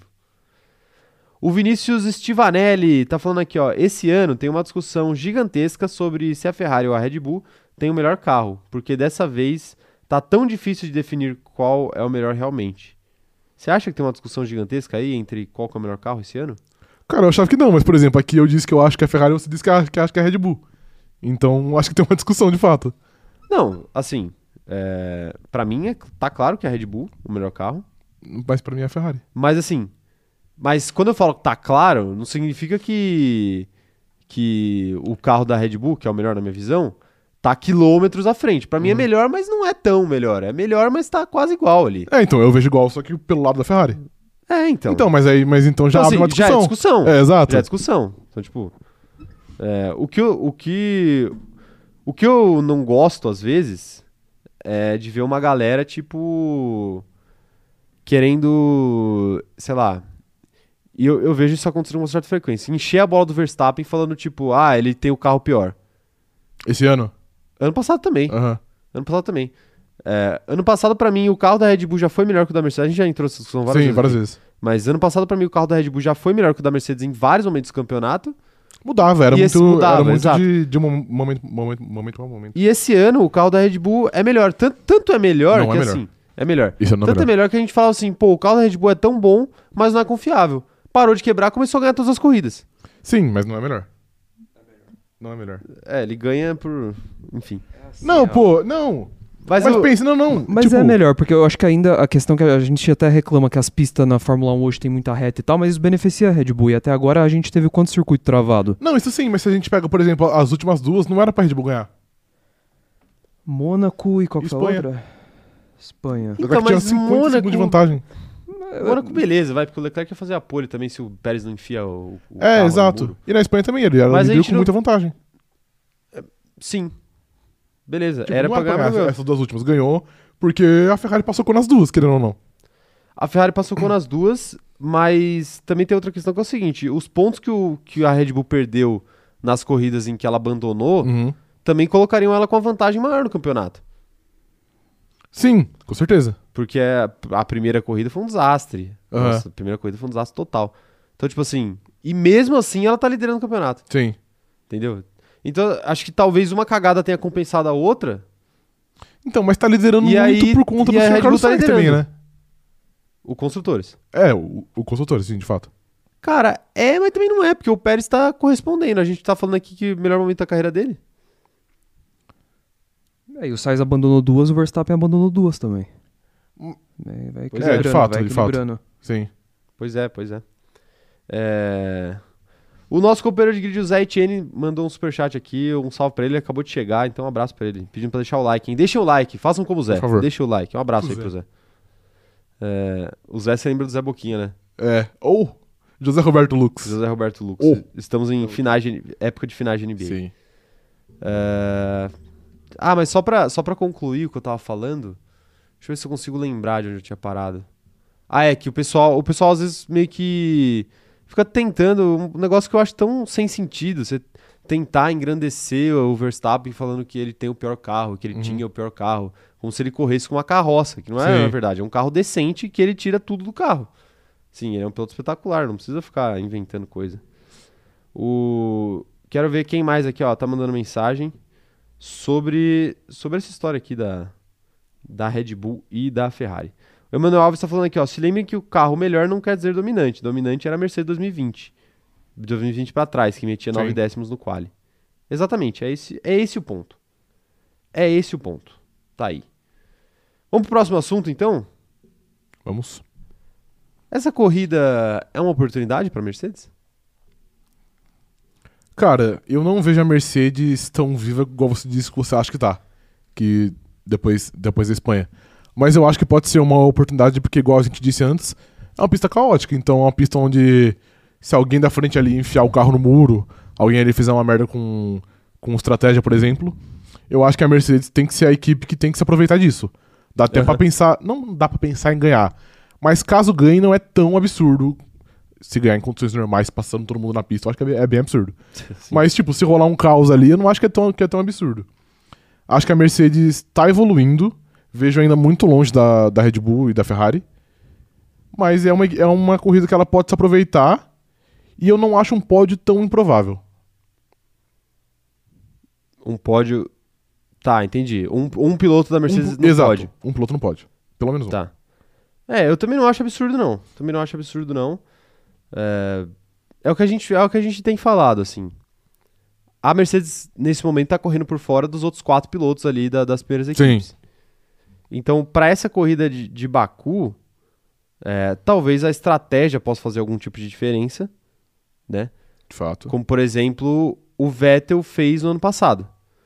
O Vettel, ele conquistou um pódio, para quem não lembra, no ano passado, no GP de Baku, muito porque ele se deu mal no qualifying. É meio doido falar isso, mas foi o que aconteceu.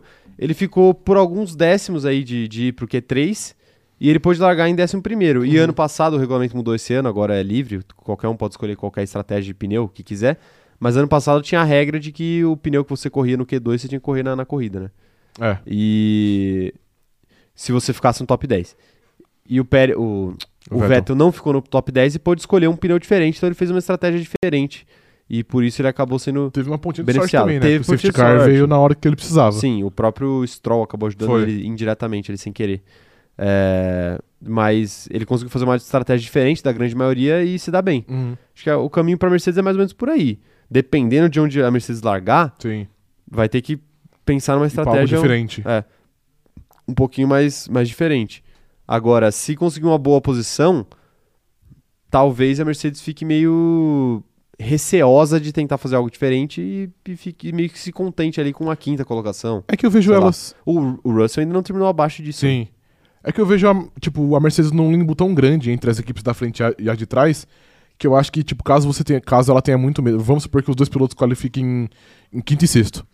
Tipo, acho que você pode ir pra uma estratégia mais pragmática com um e uma mais ousada com o outro, porque eu não vejo, tipo, a Mercedes fazendo uma estratégia tão maluca a ponto de terminar fora do top 5 e 6, tá ligado? Em condições normais. Com certeza não. Então, tipo, nem faria sentido. É, exato. Então acho que dá muito pra, tipo, arriscar com pelo menos um piloto, caso eles tenham um qualifying forte e façam um quinto e sexto, que é algo bem, bem comum até. Sim. É, o caminho é mais ou menos esse, né? Quinto e sexto. É, exato. Quinto e sexto é da onde a Mercedes começa. Tipo assim, pra Mônaco, a gente até podia falar, pô, o piloto faz uma diferença, às vezes alguém faz uma volta, ou às vezes alguém bate, não Sim. dá pra fazer a volta. Aí é mais normal você ter equipes mais intercaladas ali no grid de qualificação. Agora, nessa pista, eu, pelo menos, tô esperando algo um pouco mais ordinário de classificação. Ordinário. Mais sim. comum. Não, sim. Se bem que também é bem possível que aconteça acidentes. Teve bastante. Teve uma bandeira vermelha por sessão. É. Teve uma bandeira vermelha por sessão. Inclusive, eu fiz live no TikTok esse dia, eu quase morri. Demorou muito, né, o qualifying? Eu tava ficando sem fôlego. Sim. Porque demorou demais. Não, nem porque demorou demais, é porque eu fiquei falando isso tudo sozinho. Sim, mau tempo. Complicado. Mas eu quero saber a opinião de vocês aí, expectativas pra Mercedes. Mandem aí no chat. Antes eu quero saber do Rafa também. Se você acha, Rafa, que o Hamilton vai ficar atrás de George Russell ou na frente de George Russell? Cara, muito complicado. Vou dar um chute que é ousado. Eu acho que ele fica atrás porque, historicamente, eu tenho a leve impressão que Hamilton não vai muito bem em Baku. É, ele tem uns traumas ali, né? É, exato. Tem uns traumas. Pega forte pra ele, né? Exatamente. Então eu acho que ele vai ficar atrás do Russell. Pode ser. Até pelo momento também. O Russell tá num momento muito forte. Né? Ah, eu vou apostar no Hamilton porque é aquela coisa, né? Uma hora ele vai ter que ficar na frente. É, também é verdade. Ele já tá demorando. Sim. Né? Então eu acho que eu apostaria nele. É, o Emanuel Alves tá mandando aqui, ó. É muito absurdo pensar que o Russell tá mais próximo da primeira vitória que o Sainz? Não. Não? Eu acho que não. Pô, cara, eu não acho. Não, ele tá mais longe. Eu acho que o Sainz tá mais próximo. É que o Sainz é um vagabundo. Então, isso. Mas esse é o ponto, entendeu?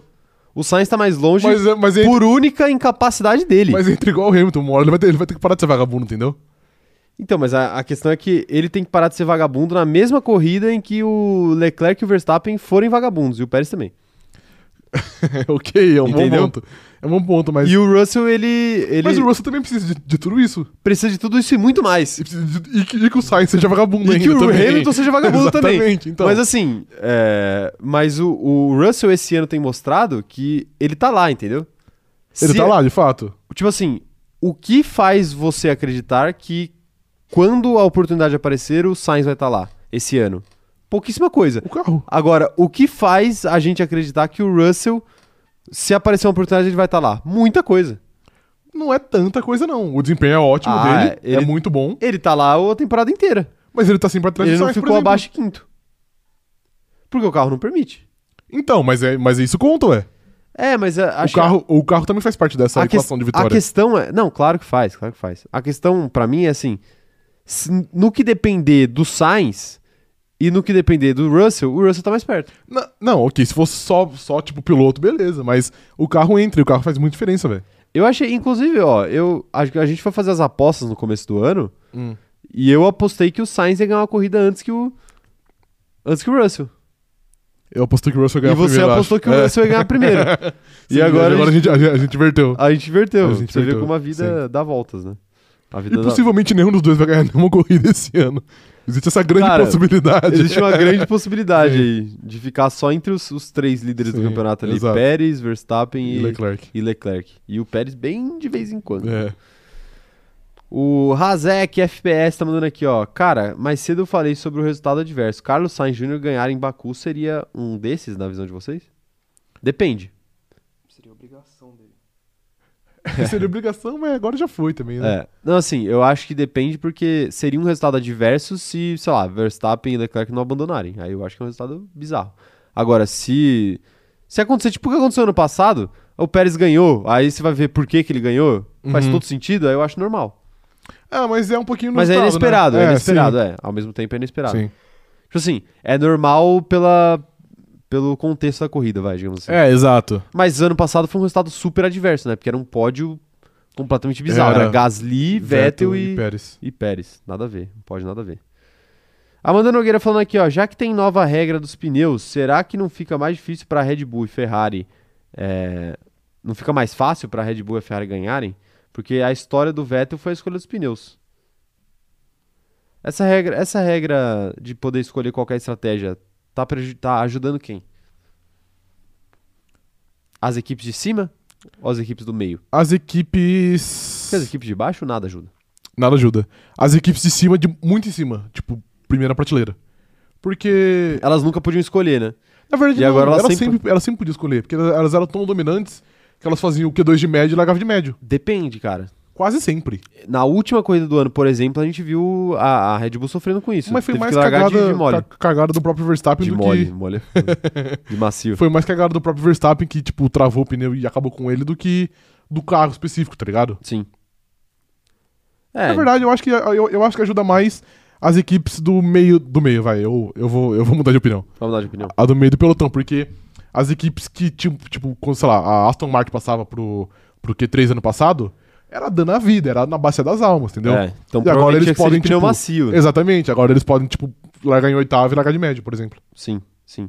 Era um puta feito. Eu lembro quando o Russell, por exemplo, ele conseguiu ir pro Q3 de pneu médio na Áustria. Na Áustria. Foi uma puta comemoração. Ele, na entrevista, ele falou, tipo, caramba, a gente tá muito feliz que a gente conseguiu, vai poder largar de médio, sim, que é melhor do que a maioria do resto do grid, vai largar de macio, então tem grande chance de conseguir um ponto e tudo mais. Acabou que ele não conseguiu ponto, mas não foi pelo pneu. Sim, exato. Né? Então era um grande feito mesmo, você ser uma equipe média ou pequena e passar pro Q3 de pneu médio. Então agora você pode passar e largar de médio de qualquer jeito. Exato, pode escolher a estratégia. Mas aí todo mundo... O único problema é que todo mundo pode também. Exato. Aí você não vai ter a vantagem, sim, né? Você não vai ter vantagem. Ah, mas só tipo, a escolha é bom, né? Porque sempre alguém que larga de macio ou de duro ou fazer qualquer merda, larga de pneu de pista molhado. Pois é. Que isso, quero ver mais mensagens aqui, ó. Anderson Conceição falando o seguinte, ó. Russell sendo o piloto mais consistente, estando apenas 45 pontos do Verstappen, podemos considerar o Russell um candidato ao título caso a Mercedes, entre aspas, acorde? Cara, tem uma palavra aí que eu questiono. Mas é tipo, se a gente colocar o Messi no Goiás também dá pra considerar como candidato ao título, tá ligado? Não sei, acho que não, viu? Acho que nem o Messi, nem com o Messi, mas assim... Não, tipo, eu entendo, eu acho que tipo, ele é um piloto muito consistente, ele tá numa distância que não é tão grande. Mas honestamente a gente vê a Mercedes melhorando tão rápido assim, a ponto de entrar na briga? Não. Então, não. Porque a questão que eu coloco aqui no comentário do Anderson é o seguinte. É esse apenas 45 pontos. Porque, 45 não é tanto? Não é tanto. Mas é 45 agora. E no meio da temporada vai ser quanto? Daqui 4 corridas. Falta 5, né? Faltam... acho que é. Pra pausa de verão. Vão ser quantos pontos, sim, entende?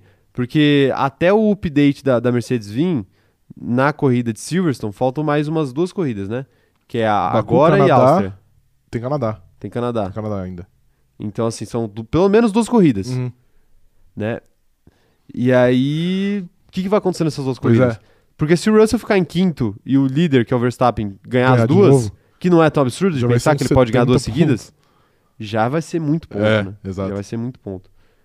Então... assim, descartar não dá, porque também pode acontecer de... qualquer coisa. Pode acontecer do Carlos Sainz ganhar uma corrida. Exato. E aí se o Sainz ganhar uma corrida, ninguém dispara. Sim. Eu acho que esse campeonato também passa muito por isso. Será que os segundos pilotos vão conseguir eventualmente fazer um milagre, ganhar uma corrida ali e não deixar os bons, que no caso são Leclerc e Verstappen, escaparem? Cara, eu acho que uma corrida cada um deve ganhar. Eu acho que uma unidade de corrida até o fim do ano. Exato, é muita corrida. Uma hora vai ter que ganhar, não é possível. Não é possível. Até o Bottas ganhou ano passado correndo de aviso prévio. Exato, o Bottas... Isso acho que é o maior indicativo. Tipo assim, a gente olhava e falava assim, cara, não tem como o Bottas ganhar uma corrida. Sim. Né? Mas chegou numa hora e ele conseguiu ganhar, exato. O Bottas e o Pérez ganharam a corrida no passado. É verdade. Mas o Bottas meio que não tinha uma terceira via ali, né? Pra Verstappen e pra Hamilton. Não, não tinha, era só os dois. Eram só eles dois, e o Pérez estava no ano de adaptação, não estava correndo tão bem. Sim. Ele ganhou em Baku, mas foi meio obra do acaso ali. Uhum.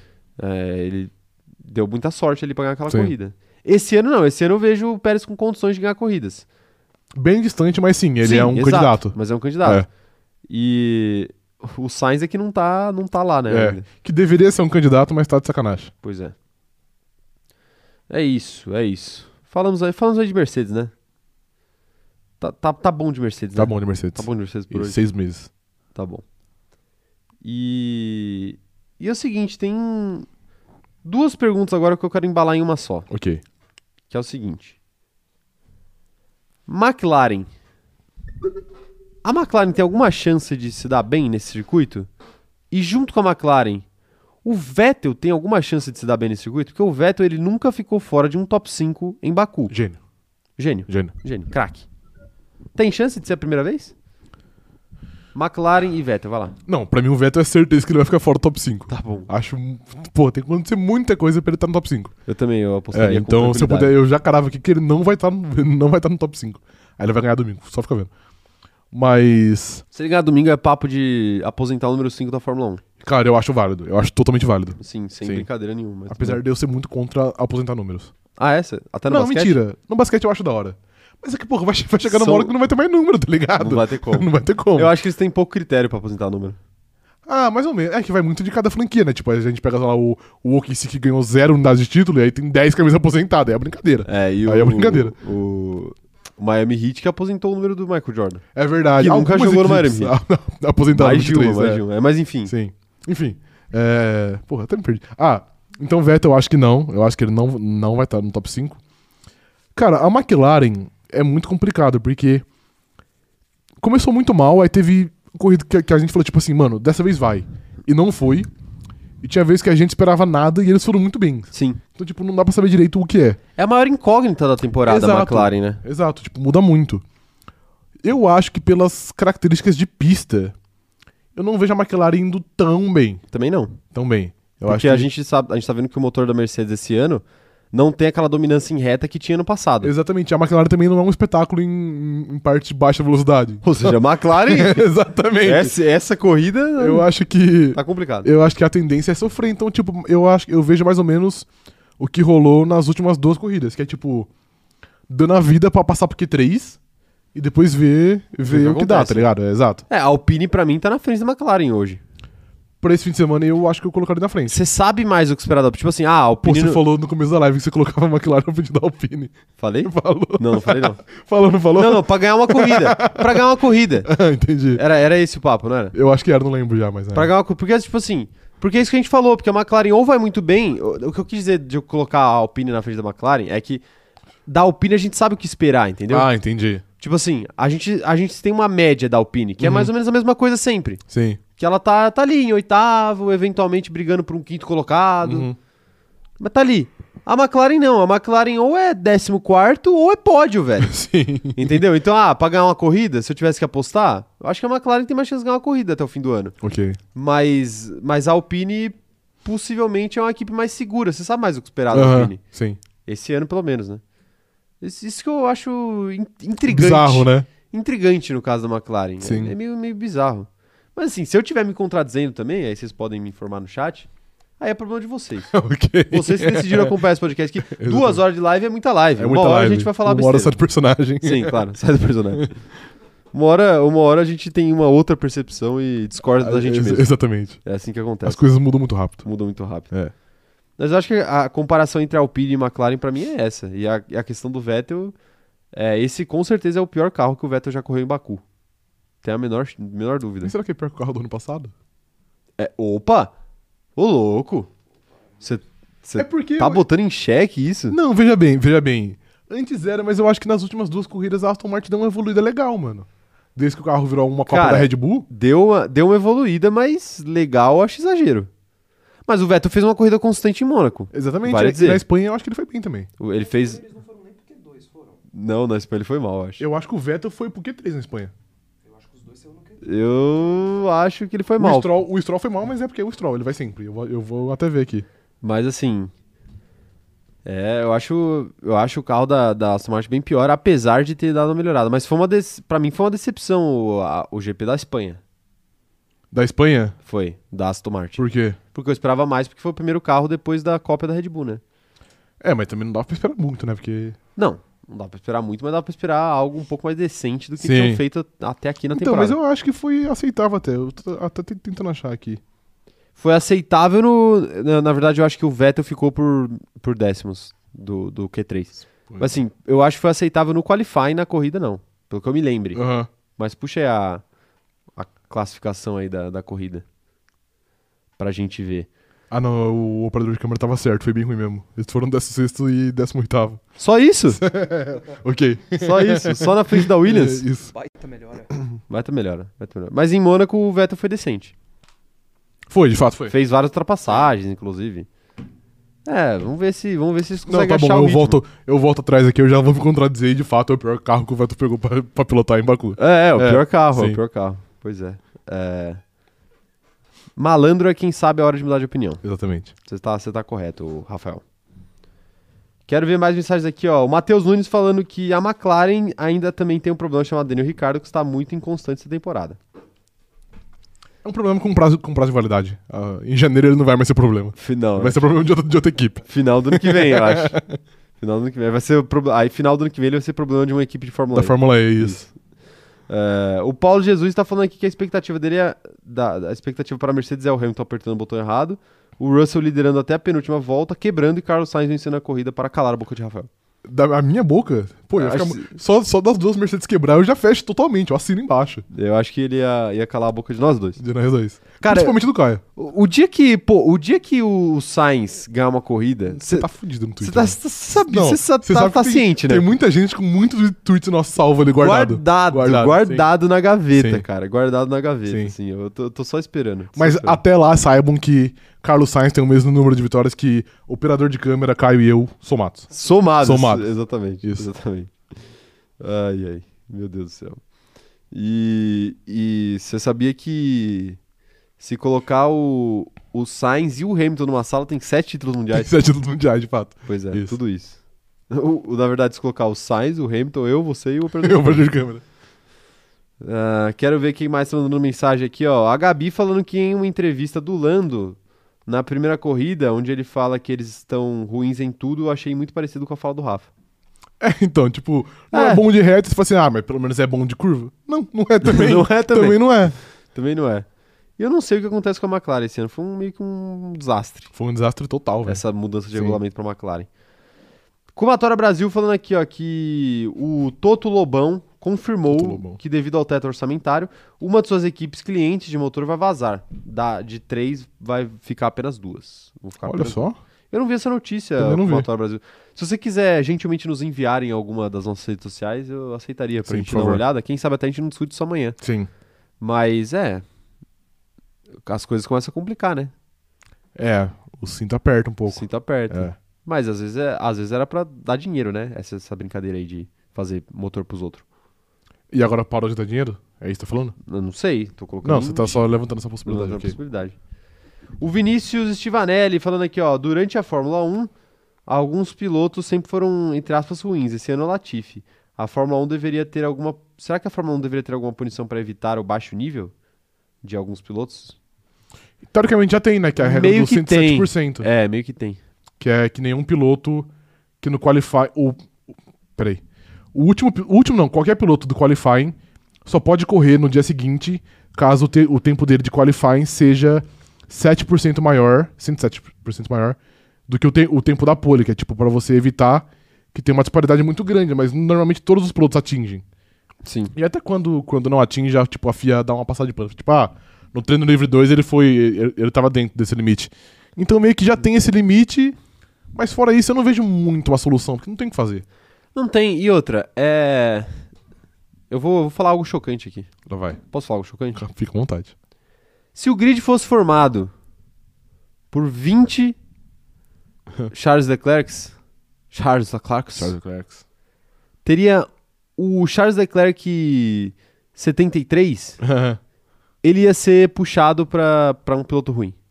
É, porque eventualmente alguém é. Não vai ter como. Exato. Tipo assim, você vai colocar 20 pilotos num grid... Alguém vai ter que ser vigésimo. Alguém vai ter que ser vigésimo e a gente vai pegar no pé desse alguém, Sim. entendeu? É normal. O fã de Fórmula 1 vai pegar no pé. Uhum. Pô, é igual, sei lá...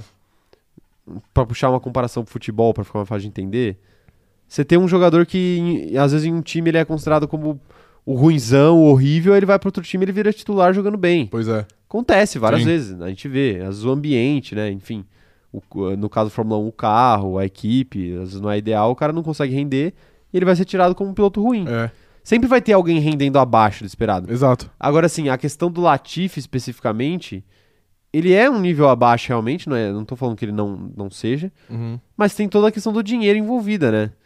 Não tem como você tirar esse cara, porque ele tá financiando o lugar dele ali. Pois é. E se você tirar esse cara, possivelmente a Williams não existe. Uma equipe morre, exato. É, então, tipo, pô, como é que a Fórmula 1 vai deixar a Williams morrer? Pois é, não deixa. E assim, também, teoricamente, tem a fita da superlicença, que é pra você deixar os pilotos aptos a pilotarem a Fórmula 1. Sim. E todos que estão ali têm essa superlicença. Então, Sim. todos são aptos e ninguém tá, tipo... sendo não competitivo, aí entra muitas coisas. É. Não acho que seja um problema hoje. O quê? O Latifi? É. Eu também acho que o nível dos pilotos ruins do grid, não acho que seja um problema. Até porque eu disse já isso aqui no passado, eu acho que cada vez o grid vai ficando menos... Melhor, né? É, melhor, exato. E tem outra questão também, assim, quando um piloto começa a destoar muito em questão de bater e tudo mais, porque assim, de tempo, dificilmente alguém vai destoar muito. Uhum. Mas quando algum piloto começa a atuar muito por bater, por fazer coisas perigosas para os outros pilotos, é aquilo que a gente já discutiu aqui uma vez.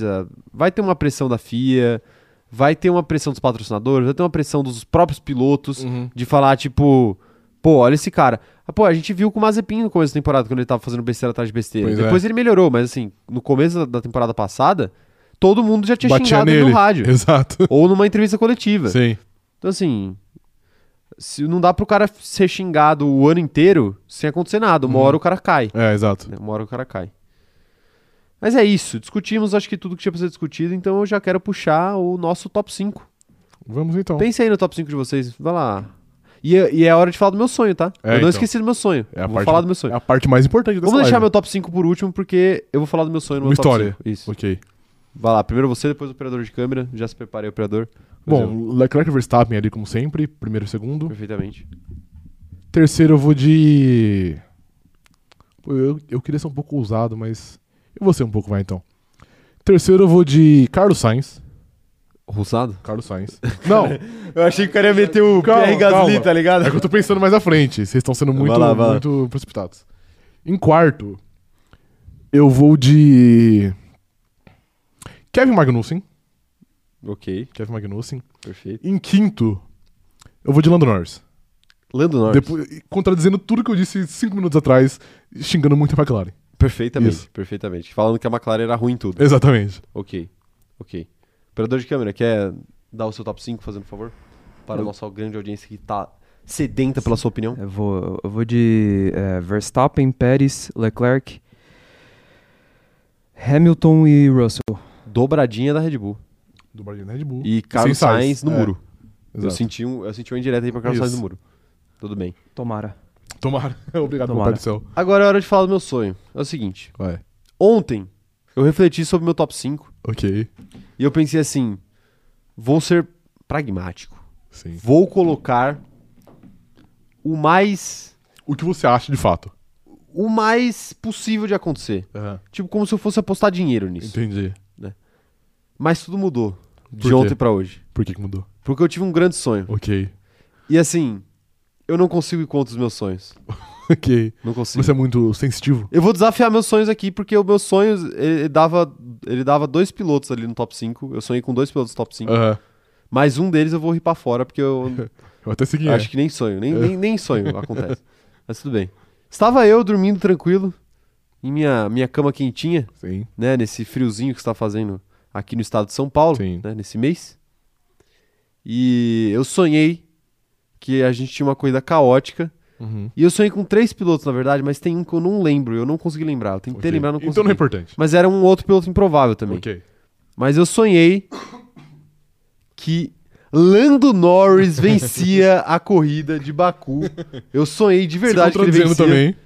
E eu sonhei também que Daniel Ricciardo estava numa posição de pódio, ou seja, terceiro lugar, até o finalzinho da corrida, mas na última volta ele perdeu a posição do pódio e ficou em quarto lugar. Ok. Então eu sonhei com Lando Norris em primeiro e Daniel Ricciardo em quarto, mas eu não acredito nessa parte do meu sonho do Daniel Ricciardo em quarto. Ricardo, okay. Eu acredito no Lando Norris. Sim.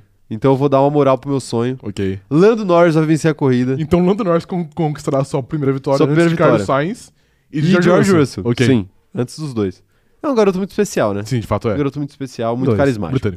Britânico. Então, fica aí minha aposta. Lando Norris vai vencer a corrida. De novo, o pessoal que vai ver lá as artes no Insta não vai entender nada. Não vai entender nada, sim. Não vai entender nada.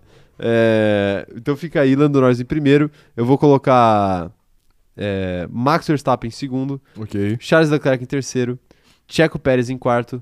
Lewis Hamilton em quinto. Esse é o meu top 5. Também sem Carlos Sainz. Ok, você foi muito pragmático tirando a parte do Lando Norris. Sim. Sim. Mas é porque é o meu sonho. Eu não posso desrespeitar o meu sonho. Mas você já fez isso tirando o Daniel Ricciardo, da quarta posição. Sim, mas aí é também o meu sonho também não pode ter tudo, né? Entendi. Tem que ser um pouco razoável, balanceado. Porque eu tenho uma imagem aqui a cultivar junto com os companheiros de grid. Okay. Né? Então é isso. Sim. É isso que eu queria dizer. Se alguém tiver alguma coisa a dizer sobre o meu sonho, que fale agora ou cale-se para sempre. Eu gostei muito, muito do seu sonho. Eu respeito também, isso. Tá bom. Então... Quem foi o P8 no seu sonho? Não sei. Não sabe? Não sei. Meu sonho não foi tão específico assim. Meu sonho não foi tão específico. Mas é isso, ó. A galera tá falando top 5 aqui. O Luiz Gustavo tá falando aqui de Verstappen, Leclerc, Russell, Alonso e Hamilton. Tem a galera aqui apostando no Verstappen. Quem mais tá mandando aqui, ó? A Fernanda Costa falando assim, será que a McLaren vai reagir? De acordo com o meu sonho, sim. De acordo com a nossa análise, não. Vai botar um cropped e vai. Agora, de acordo com a lógica... Isso, não vai. Não vai. Mas sei lá, né? Vai que todo mundo bate aí, acontece uma loucura. O Matheus Nunes está colocando que o Verstappen vai ganhar, o Vinícius que o Leclerc vai ganhar. Tá todo mundo aqui empolgado. Empolgado com essa corrida. Empolgou. E eu estou empolgado.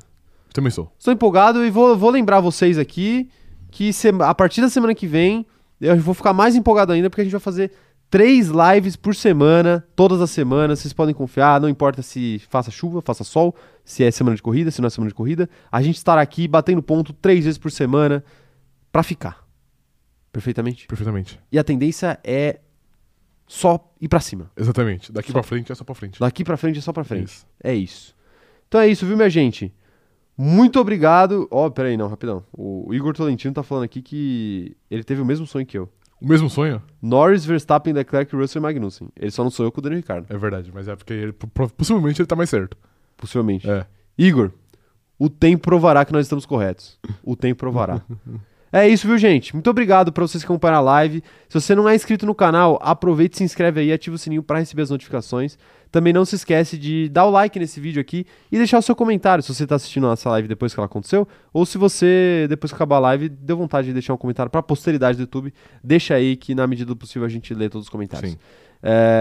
Então, muito obrigado pra vocês que vieram. Não se esquece também de seguir a gente nas nossas outras redes sociais. É @cronômetrozerado no Instagram e também no TikTok. E @cronometrozero, tudo escrito por extenso, lá no Twitter. Segue a gente por lá que você fica sabendo de tudo que acontece nas nossas vidas e nas vidas desse canal. Nas nossas vidas? Nossas vidas é nas nossas redes sociais pessoais. É verdade, isso.